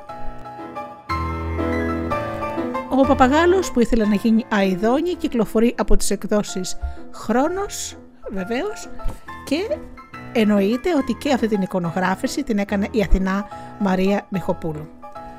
Οι ζωγραφιές είναι καταπληκτικές, ε, σας το είπα, και επίσης ε, θα σας αρέσει πάρα πάρα πολύ και ο Παπαγάλος. Πάμε να τον ακούσουμε λοιπόν.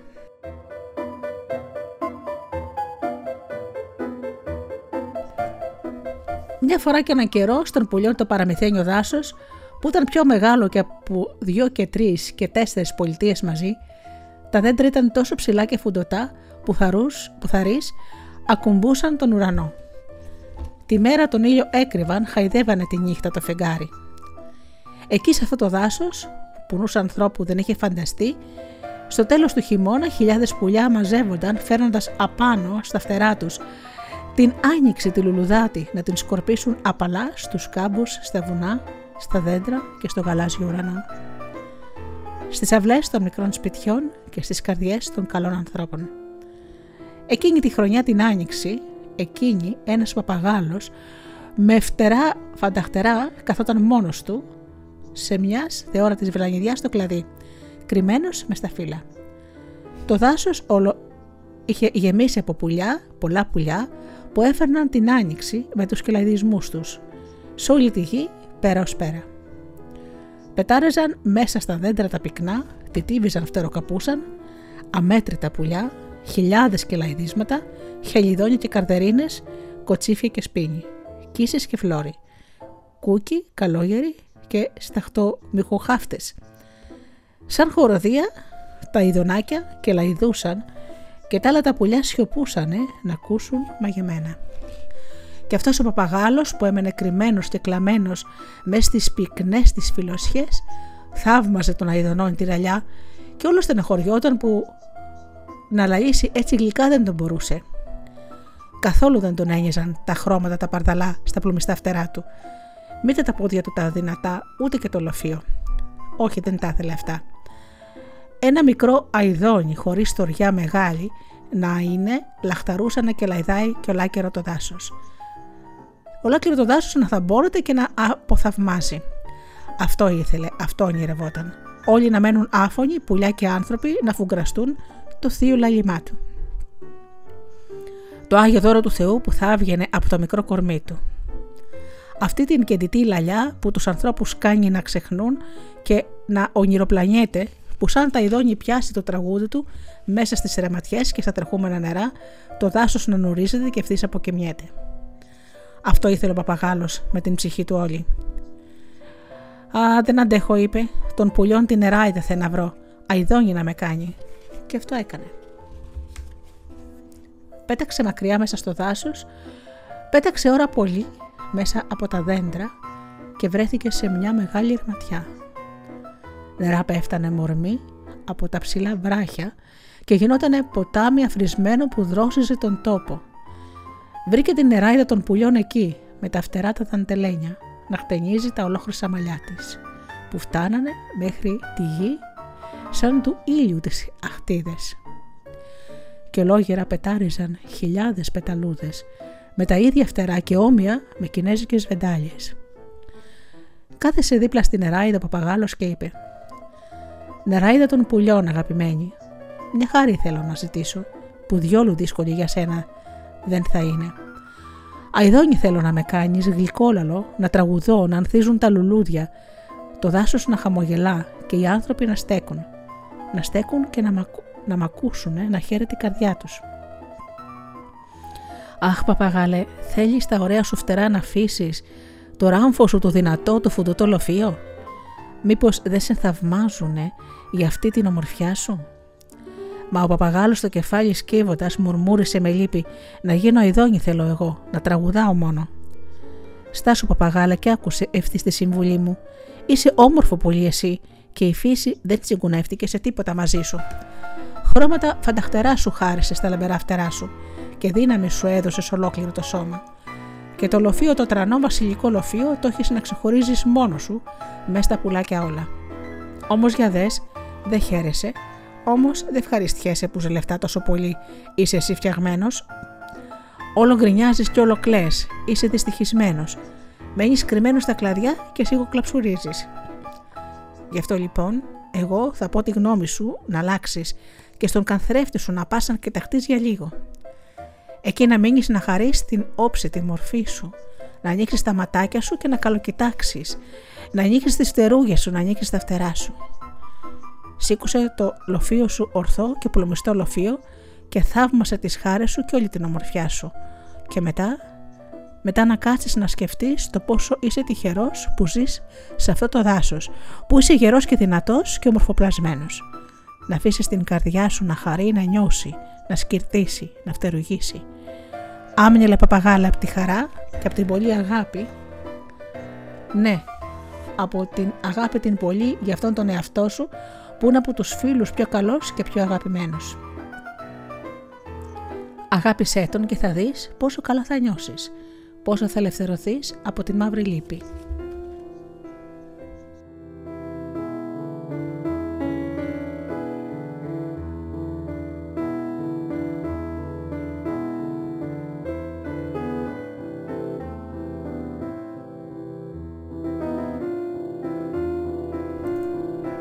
Για δες τα πόδια σου καλέ, τη μακριά ουρά σου, για δες όλο το σώμα σου, δες το και αγάπησέ το.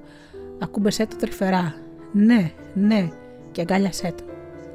Ένα στολί θαυμαστό είσαι κι εσύ στην πλάση, αγάπη αξίζει σεβασμό πρώτα από σε τον ίδιο. Μείνε λοιπόν και τα σοφά μου λόγια κολασκέψου και μην αργείς όπως το λέω, πράξε. Με την ψυχή σου τίμησε και αγάπησε τον εαυτό σου, φίλε, γιατί η ευτυχία θα ανθίσει στην καρδιά σου από τη δική σου την αγάπη μόνο. Αν αγαπάς τον εαυτό σου δυνατά, τόσο πολύ είσαι γερός, τόσο η ψυχή σου λάμπει, που τάχα ποια αναποδιά μπορεί να σε λυγίσει;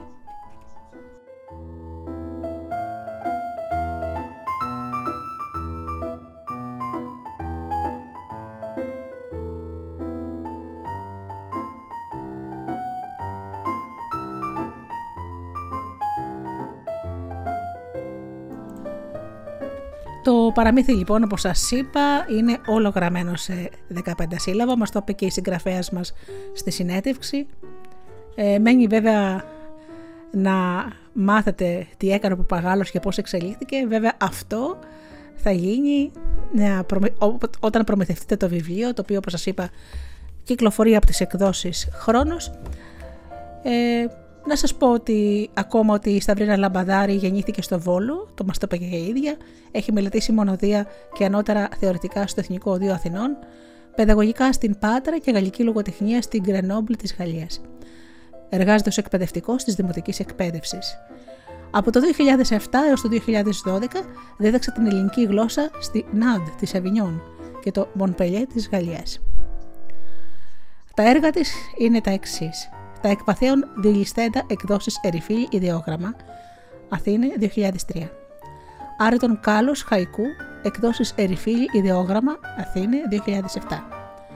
I Love Myself, I Love Life, Αθήνα Press, Λονδίνο 2010.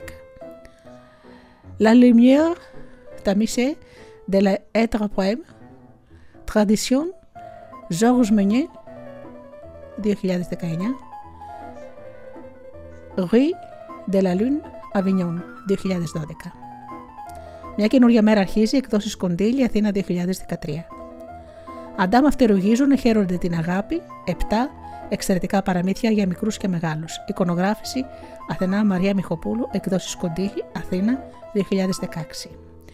Ημερολόγιο 2018, δια την Κατάμφο Υγείαν, εκδόσεις Κοντήλη, Αθήνα 2017.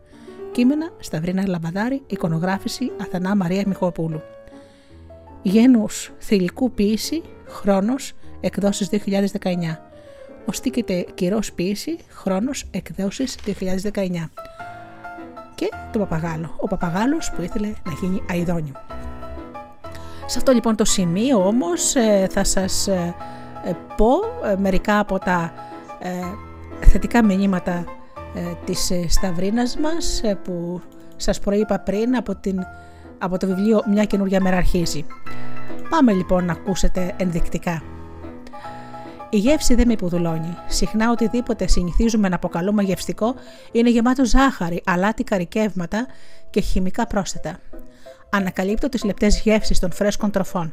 Για να δώσω ευχάριστη γεύση στο φαγητό μου, επιλέγω το χυμό λεμονιού, το κρεμμύδι, το σκόρδο, τη ρίγανη, το βασιλικό, ή άλλα αρωματικά βότανα που η φύση γενναιότερα μας προσφέρει, φυσικά και αγνά. Το επόμενο είναι το εξής. Και βέβαια, δεν χρειάζεται να πω το αυτονόητο. Προτιμώ χίλιες φορές τα φαγητά και τα γλυκά που οι γονείς μου φτιάχνουν με τόση φροντίδα στο σπίτι μας, από οτιδήποτε σερβίρεται εκτός σπιτιού και είναι αυτό που λέμε γρήγορο φαγητό. Στο σπίτι μας καλλιεργούμε τις διατροφικές μας συνήθειες με υπομονή και σταθερότητα έτσι ώστε ο καθένας μας να έχει τη δυνατότητα να τις εξυπηρετεί και να υποφελείται από αυτές με τον καλύτερο τρόπο. Και ένα ακόμα, φροντίζω για τη σωστή στάση του σώματός μου. Κρατώ ευθυτενή τη σπονδυλική μου στήλη όταν στέκομαι όρθιος, όταν περπατώ και όταν κάθομαι. Δεν γέρνω ούτε καμπουριάζω γιατί ξέρω ότι αυτό κουράζει το σώμα μου και με τον καιρό μπορεί να μου δημιουργήσει σοβαρά προβλήματα υγείας. Στο σχολείο ή στο σπίτι, όταν μελετώ, όταν τρώω ή όταν βλέπω τηλεόραση, συνηθίζω να παρακολουθώ και να διορθώνω τη θέση του κορμιού μου. Επίσης, δεν επιχειρώ να σηκώνω βάρη που ξεπερνούν το 1 δέκατο του σωματικού μου βάρους. Όπως βλέπετε, ε, σας ε, διάβασα ε, κάποιες, ε, κάποια θετικά μηνύματα για την υγεία, το πολυτιμότερο αγαθό του ανθρώπου.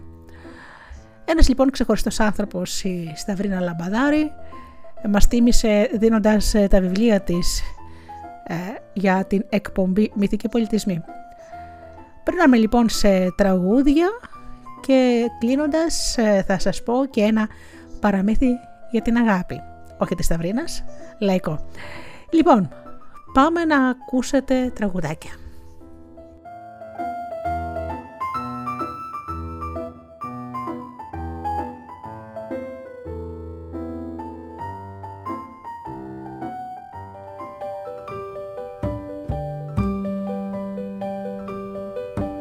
Στη χώρα που δεν έχει χρόνο ούτε φεγγάρι ούτε πρωί.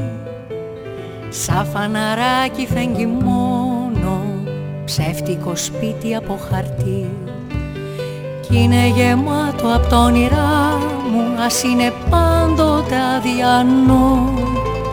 Σαν κάστρο στο χαλί της άμμου υψώνεται στον ουρανό Σκεπή δεν έχει μήτε πόρτα μόνο παιχνίδια κατοικούν. Κι όταν οι κούκλες βγαίνουν βόλτα οι λύπες πάνε να κοιμηθούν Κάποιος μιλά κάποιος σωπαίνει στο κάδρο κάποιος μου γελά σαν καραβάκι κάποιος δένει. Το σπίτι στην ακρογιαλιά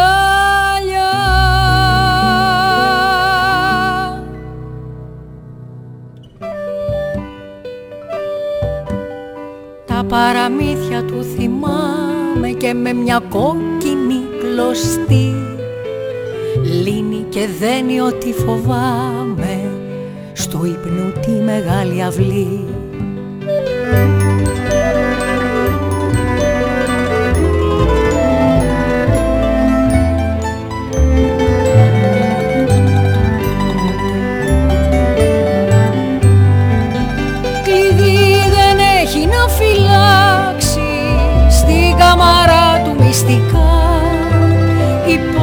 νύχτες από μπλε μετάξι τη νύχτα διώχνουν μακριά.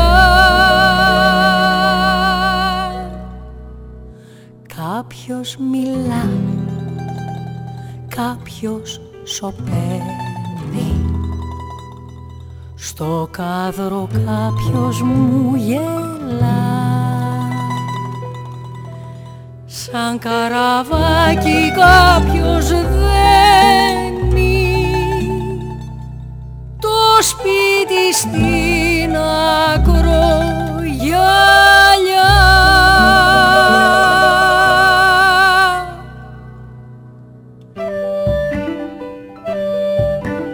Βλέπει τον άλλον τα ταξίδια, βλέπει που τρέχουν βιαστικοί Μα η δική του η πηξίδα δείχνει πως πάντα θα είναι εκεί. Στη χώρα που δεν έχει χρόνο ούτε φεγγάρι ούτε πρωί. Ένα σπιτάκι φέγγει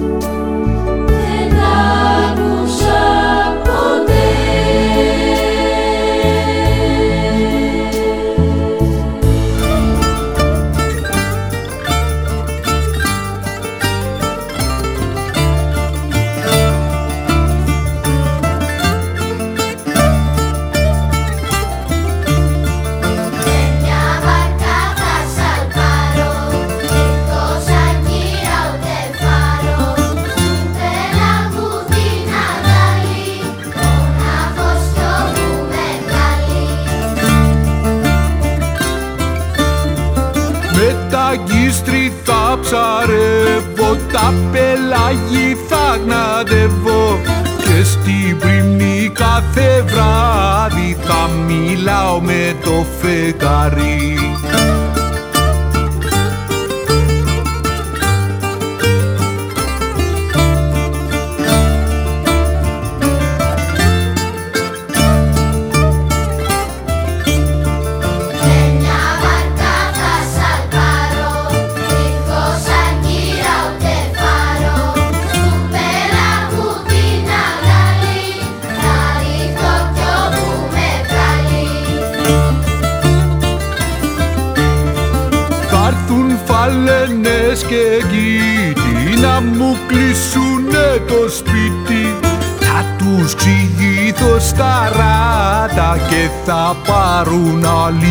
άλλη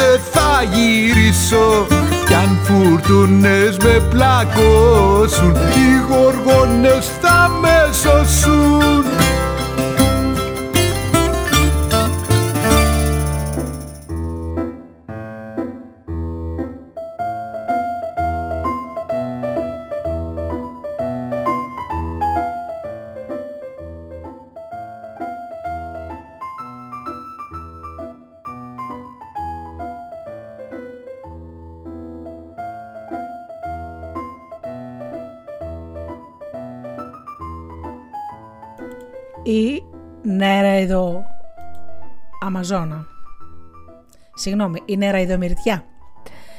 Παραμύθι νεοπολιτάνικο.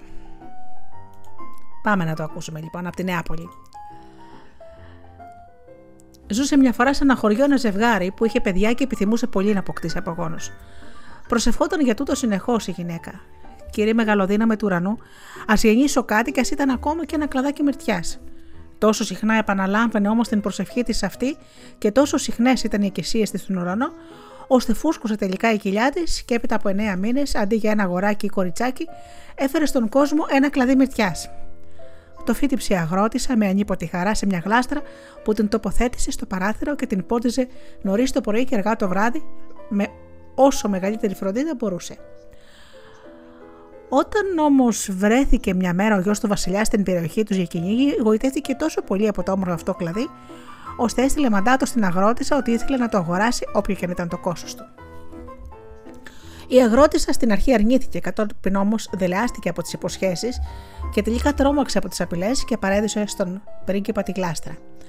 Τον παρακάλεσε όμως να τη φροντίζει με αγάπη και τρυφερότητα, περισσότερο και από το ίδιο το παιδί επειδή του είχε τόσο πολύ μεγάλη αδυναμία, σαν να ήταν σάρκα από τη σάρκα της.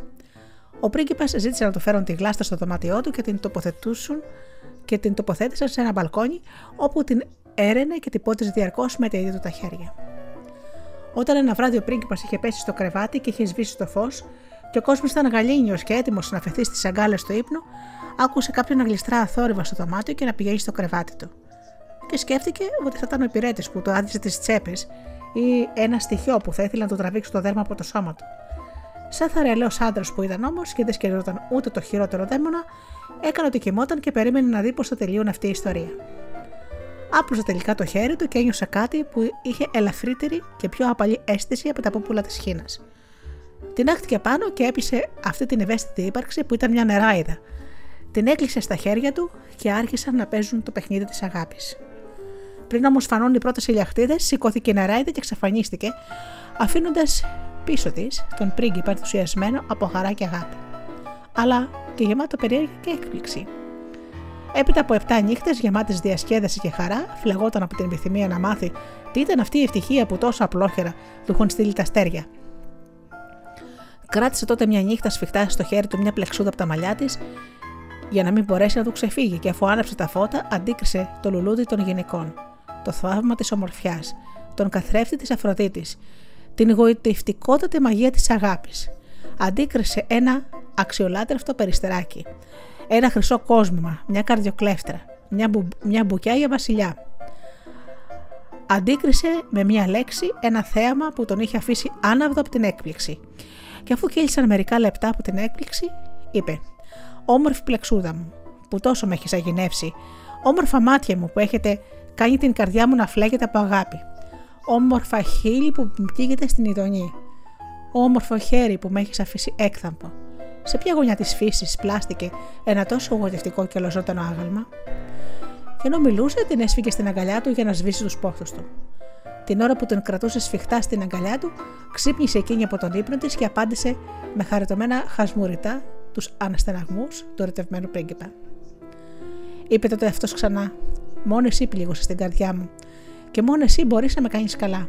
Όμορφη μου αγάπη. Συμπόνισε λίγο τον άρρωστο για σένα από έρωτα και στον πυρετό που ψήνεται επειδή έχει περάσει από το βαθύ σκοτάδι της νύχτας στο άπλωτο φως της ομορφιάς σου. Απόθεσε εδώ το χέρι σου στο στήθος μου και νιώσε το σφιγμό μου. Γράψε μου μια συνταγή. Βάλε το όμορφο στόμα σου πάνω στα χείλια μου. Άλλο τίποτα δεν ποθώ από το χάδι αυτού εδώ του χεριού και ξέρω καλά ότι θα οφείλω στη γλώσσα σου την υγεία μου και τη ζωή μου. Στο άκουσμα των λογιών αυτών, το πρόσωπο της Νεράιδας έγινε κατακόκκινο σαν τη λάμψη της φωτιάς και ο πρίγκιπας την έκλεισε ξανά στην αγκαλιά του και επισφράγισε την εξομολόγηση με ένα φιλί και είπε: Εσύ πρέπει να γίνεις γυναίκα μου, η συντρόφισσα του σκύπτρου μου, η κάτοχος των κλειδιών της καρδιάς μου, όπως κυβερνάς και το τιμόνι της ζωής μου. Ύστερα από πολλές και άλλες πολλές γλύκες και ευγενικά λόγια, σηκώθηκαν και δυο από το στρώμα και κοίταξαν αν μπορούσαν να βάλουν κάτι στο στόμα τους να φάνε, και πέρασαν έτσι καιρό μαζί. Η μοίρα όμως παίζει συχνά άσχημα παιχνίδια σε βάρος των ανθρώπων, πριν απ' όλα ο χωρισμός που πικραίνει την απόλαυση του έρωτα και είναι πάντοτε ο κακός δαίμονας των αγαπημένων. Έτσι λοιπόν συνέβη και τώρα. Όταν κάλεσαν τον πρίγκιπα μια μέρα να πάει για κυνήγι, υποχρεώθηκε να αφήσει πίσω τη γυναίκα του ή μάλλον τα δύο τρίτα της καρδιάς του. Την αγαπούσε περισσότερο και από την ίδια του τη ζωή και την έβλεπε ομορφότερη και από την ομορφιά ακόμη. Εξαιτίας όμως αυτής της υπερβολικής ομορφιάς, φούντωσε μέσα του το ζυζάνιο της ζήλιας. Ζυζάνιο που αποτελεί θύελα στη γαλήνια θάλασσα της αγάπης. Το ζυζάνιο που κάνει τη ζωή να παραδέρνεται μέσα στην αμφιβολία. Το πνεύμα και την ανησυχία και στην καρδιά την αγωνία. Κάλεσε λοιπόν την Ελλάδα και της είπε: θα λείψω για δύο-τρεις νύχτες. Ο Θεός μονάχα ξέρει με τι πόνο καρδιάς αποχωρίζουμε. Και σε παρακαλώ μονάχα που τόσο με περιποίησε και τόσο με νοιάζεσαι να πάρεις τη θέση σου στη γλάστρα και να μην μετακινηθείς από εκεί πριν από την επιστροφή μου. Θα το κάνω με μεγάλη με ευχαρίστηση αφού μείνω για πάντα δική σου, αποκρίθηκε Νεράιδα. Κάνε μου όμως μια χάρη, σε παρακαλώ. Στην κορφή του κλαδιού της μυρδιά κρέμασε ένα κουδουνάκι με μια από τις μεταξωτές κλωστές σου, και όταν με το καλό γυρίσεις, τράβηξε την κλωστή. Θα ακούσω εγώ τότε το κουδουνάκι και θα εμφανιστώ μπροστά σου και θα σου πω: Να είμαι κι εγώ εδώ. Πράγμα που έκανε ο πρίγκιπας, που κάλεσε επίσης έναν από τους υπηρέτες του κατά μέρος και το είπε: Έλα εδώ και άνοιξε καλά τα αυτιά σου και πρόσεξε πολύ αυτό που θα σου πω. Στρώνω το κρεβάτι μου κάθε βράδυ, σαν να ήμουν εδώ και να κοιμόμουν. Πότιζε κάθε πορεία αυτή τη γλάστρα και πρόσεξε καλά. Επειδή τα φύλλα τα έχω ήδη μετρήσει, αν διαπιστώσω ότι λείπει έστω και ένα, τότε αλίμονό σου. Αφού έδωσε αυτές τις οδηγίες, καβάλισε το λογό του και έφυγε για κυνήγι. Εν τω μεταξύ, επτά άσωτες γυναίκες με τις οποίες είχε παραδώσει ο πρίγκιπας στο παρελθόν είχαν παρατηρήσει ότι ήταν καιρός τώρα που ο πρίγκιπας τις είχε εισμονήσει τελείως και είχε σταματήσει να καλλιεργεί τον σπαρμένο τους αγρό. Υπέθεσαν τότε ότι, μάλλον εξαιτίας κάποιας νέας ερωτικής περιπέτειας, ο πρίγκιπας είχε λησμονήσει τις παλιές του αγάπη. Προκειμένου να διαπιστώσουν οι δύο σώμασοι, μπήκαν κρυφά στο δωμάτιο του πρίγκιπα, αλλά δεν βρήκαν ψυχή εκεί. Όταν αντίκρισαν το πανέμορφο κλαδί μυρτιά, πήρε η καθεμιά τους από ένα φιλαράκι. Η μικρότερη όμως πήρε μια ολόκληρη κορφή, εκείνη από την οποία κρυμόταν το κουδουνάκι.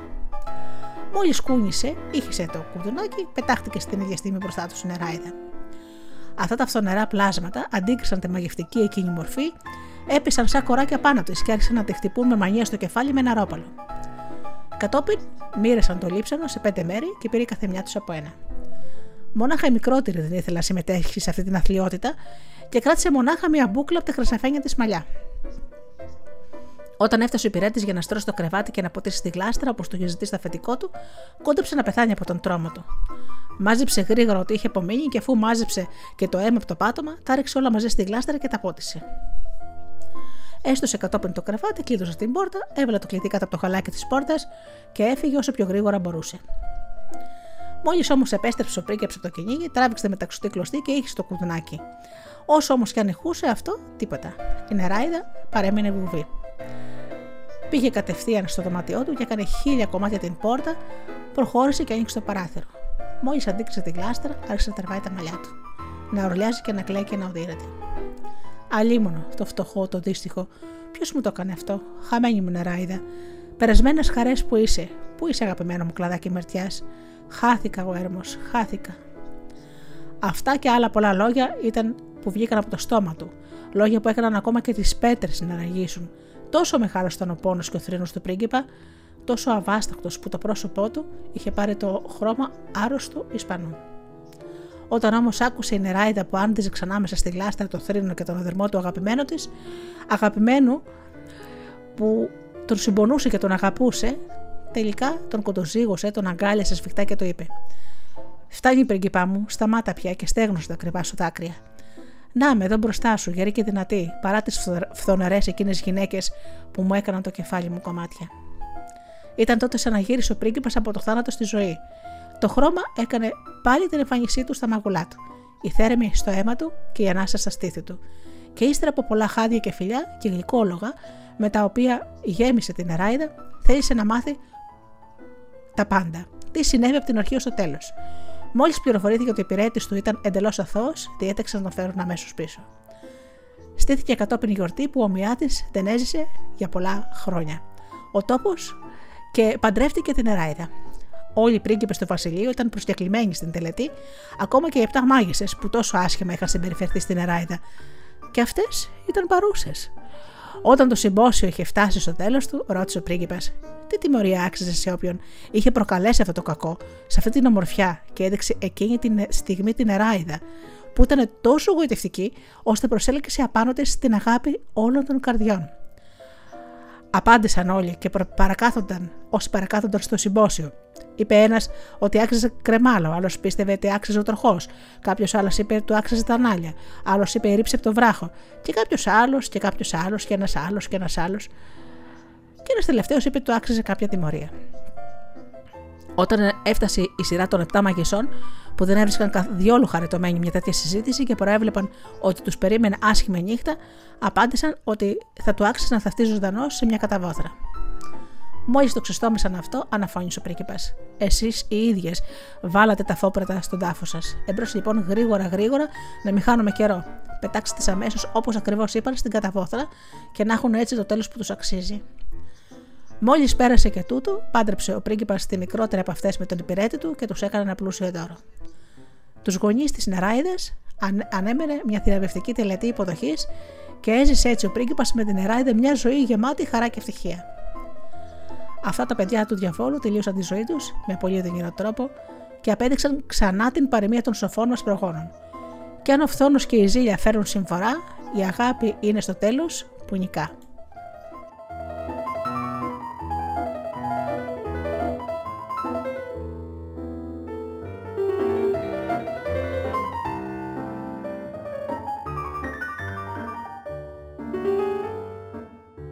Σ' αγαπώ. Θα κάνω σαν να είσαι εδώ. Θα κάνω πως πιστεύω το παραμύθι αυτό. Στη μία θα σε συναντώ. Φως, μόνο φως. Όσο ζω είμαι ζωντανή. Όσο ζω θα λέω τα ναι. Σ' όλες τις γλώσσες της γης. Ναι ψυχή μου, ναι. Μόνο ναι. Ουε, πω. Evet. Da. Ja. Yes. Tak. Τε. Evet. Με. Da. Oui. Πω. Ναι. Oui. When. Ναι. Σι. Tak. Ναι. Yes. Άιουα. Ο, ο. Αγαπώ σημαίνει πιστεύω σε αυτό που δεν υπάρχει. Πίστεψε.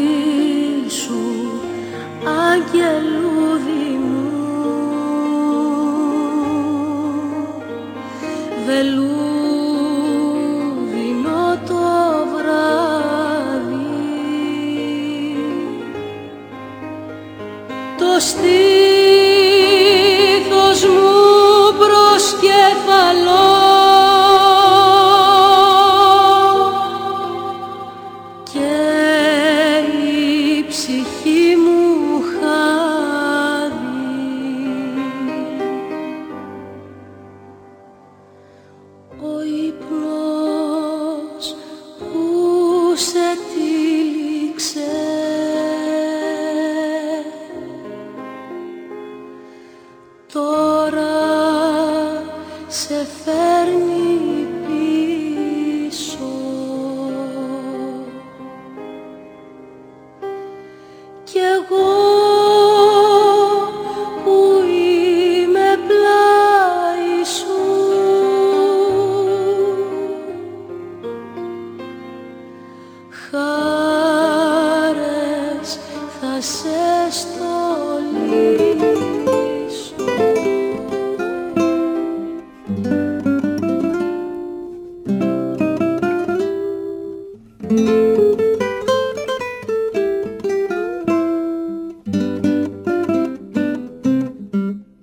Μια κορδέλα χρυσή στα μαλλιά σου και του ήλιου το φως στην καρδιά σου. Με το κίτρινο βάφω το δρόμο και χορεύω γελάω το χρόνο. Σουμπιτουμπιτά στα λιβάδια τα χρυσά. Σουμπιτουμπιτά, σουμπιτουμπιτά Σουμπιτουμπιτά τα νεράκι στα μαλλιά. Σουμπιτουμπιτουμπιτά και κοιμάμαι, θυμάμαι μια νύχτα. Ήλιοτρόπιο, όνειρο συνήθεια. Ήλιοτρόπιο μέσα στα γέρη Στου ζωγράφου χορεύει το χέρι. Σουμπιτουμπιτά μες στη νύχτα τη χρυσή. Σουμπιτουμπιτά, σουμπιτουμπιτά Σουμπιτουμπιτά τραγουδάμε όλοι μαζί. Σουμπιτουμπιτουμπιτά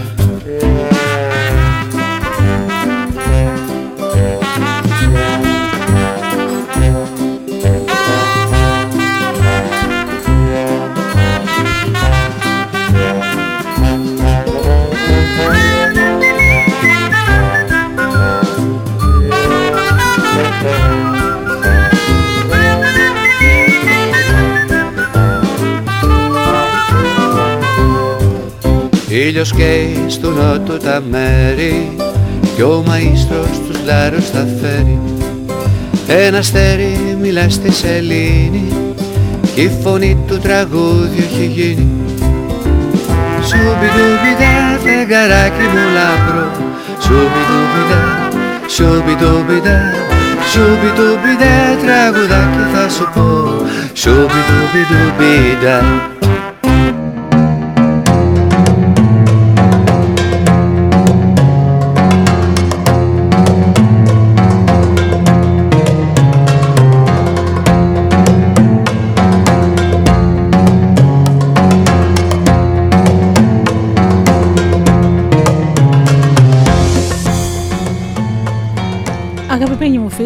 εκπομπή Μύθοι και Πολιτισμοί με τη Γεωργία Αγγελή έχει φτάσει στο τέλος της.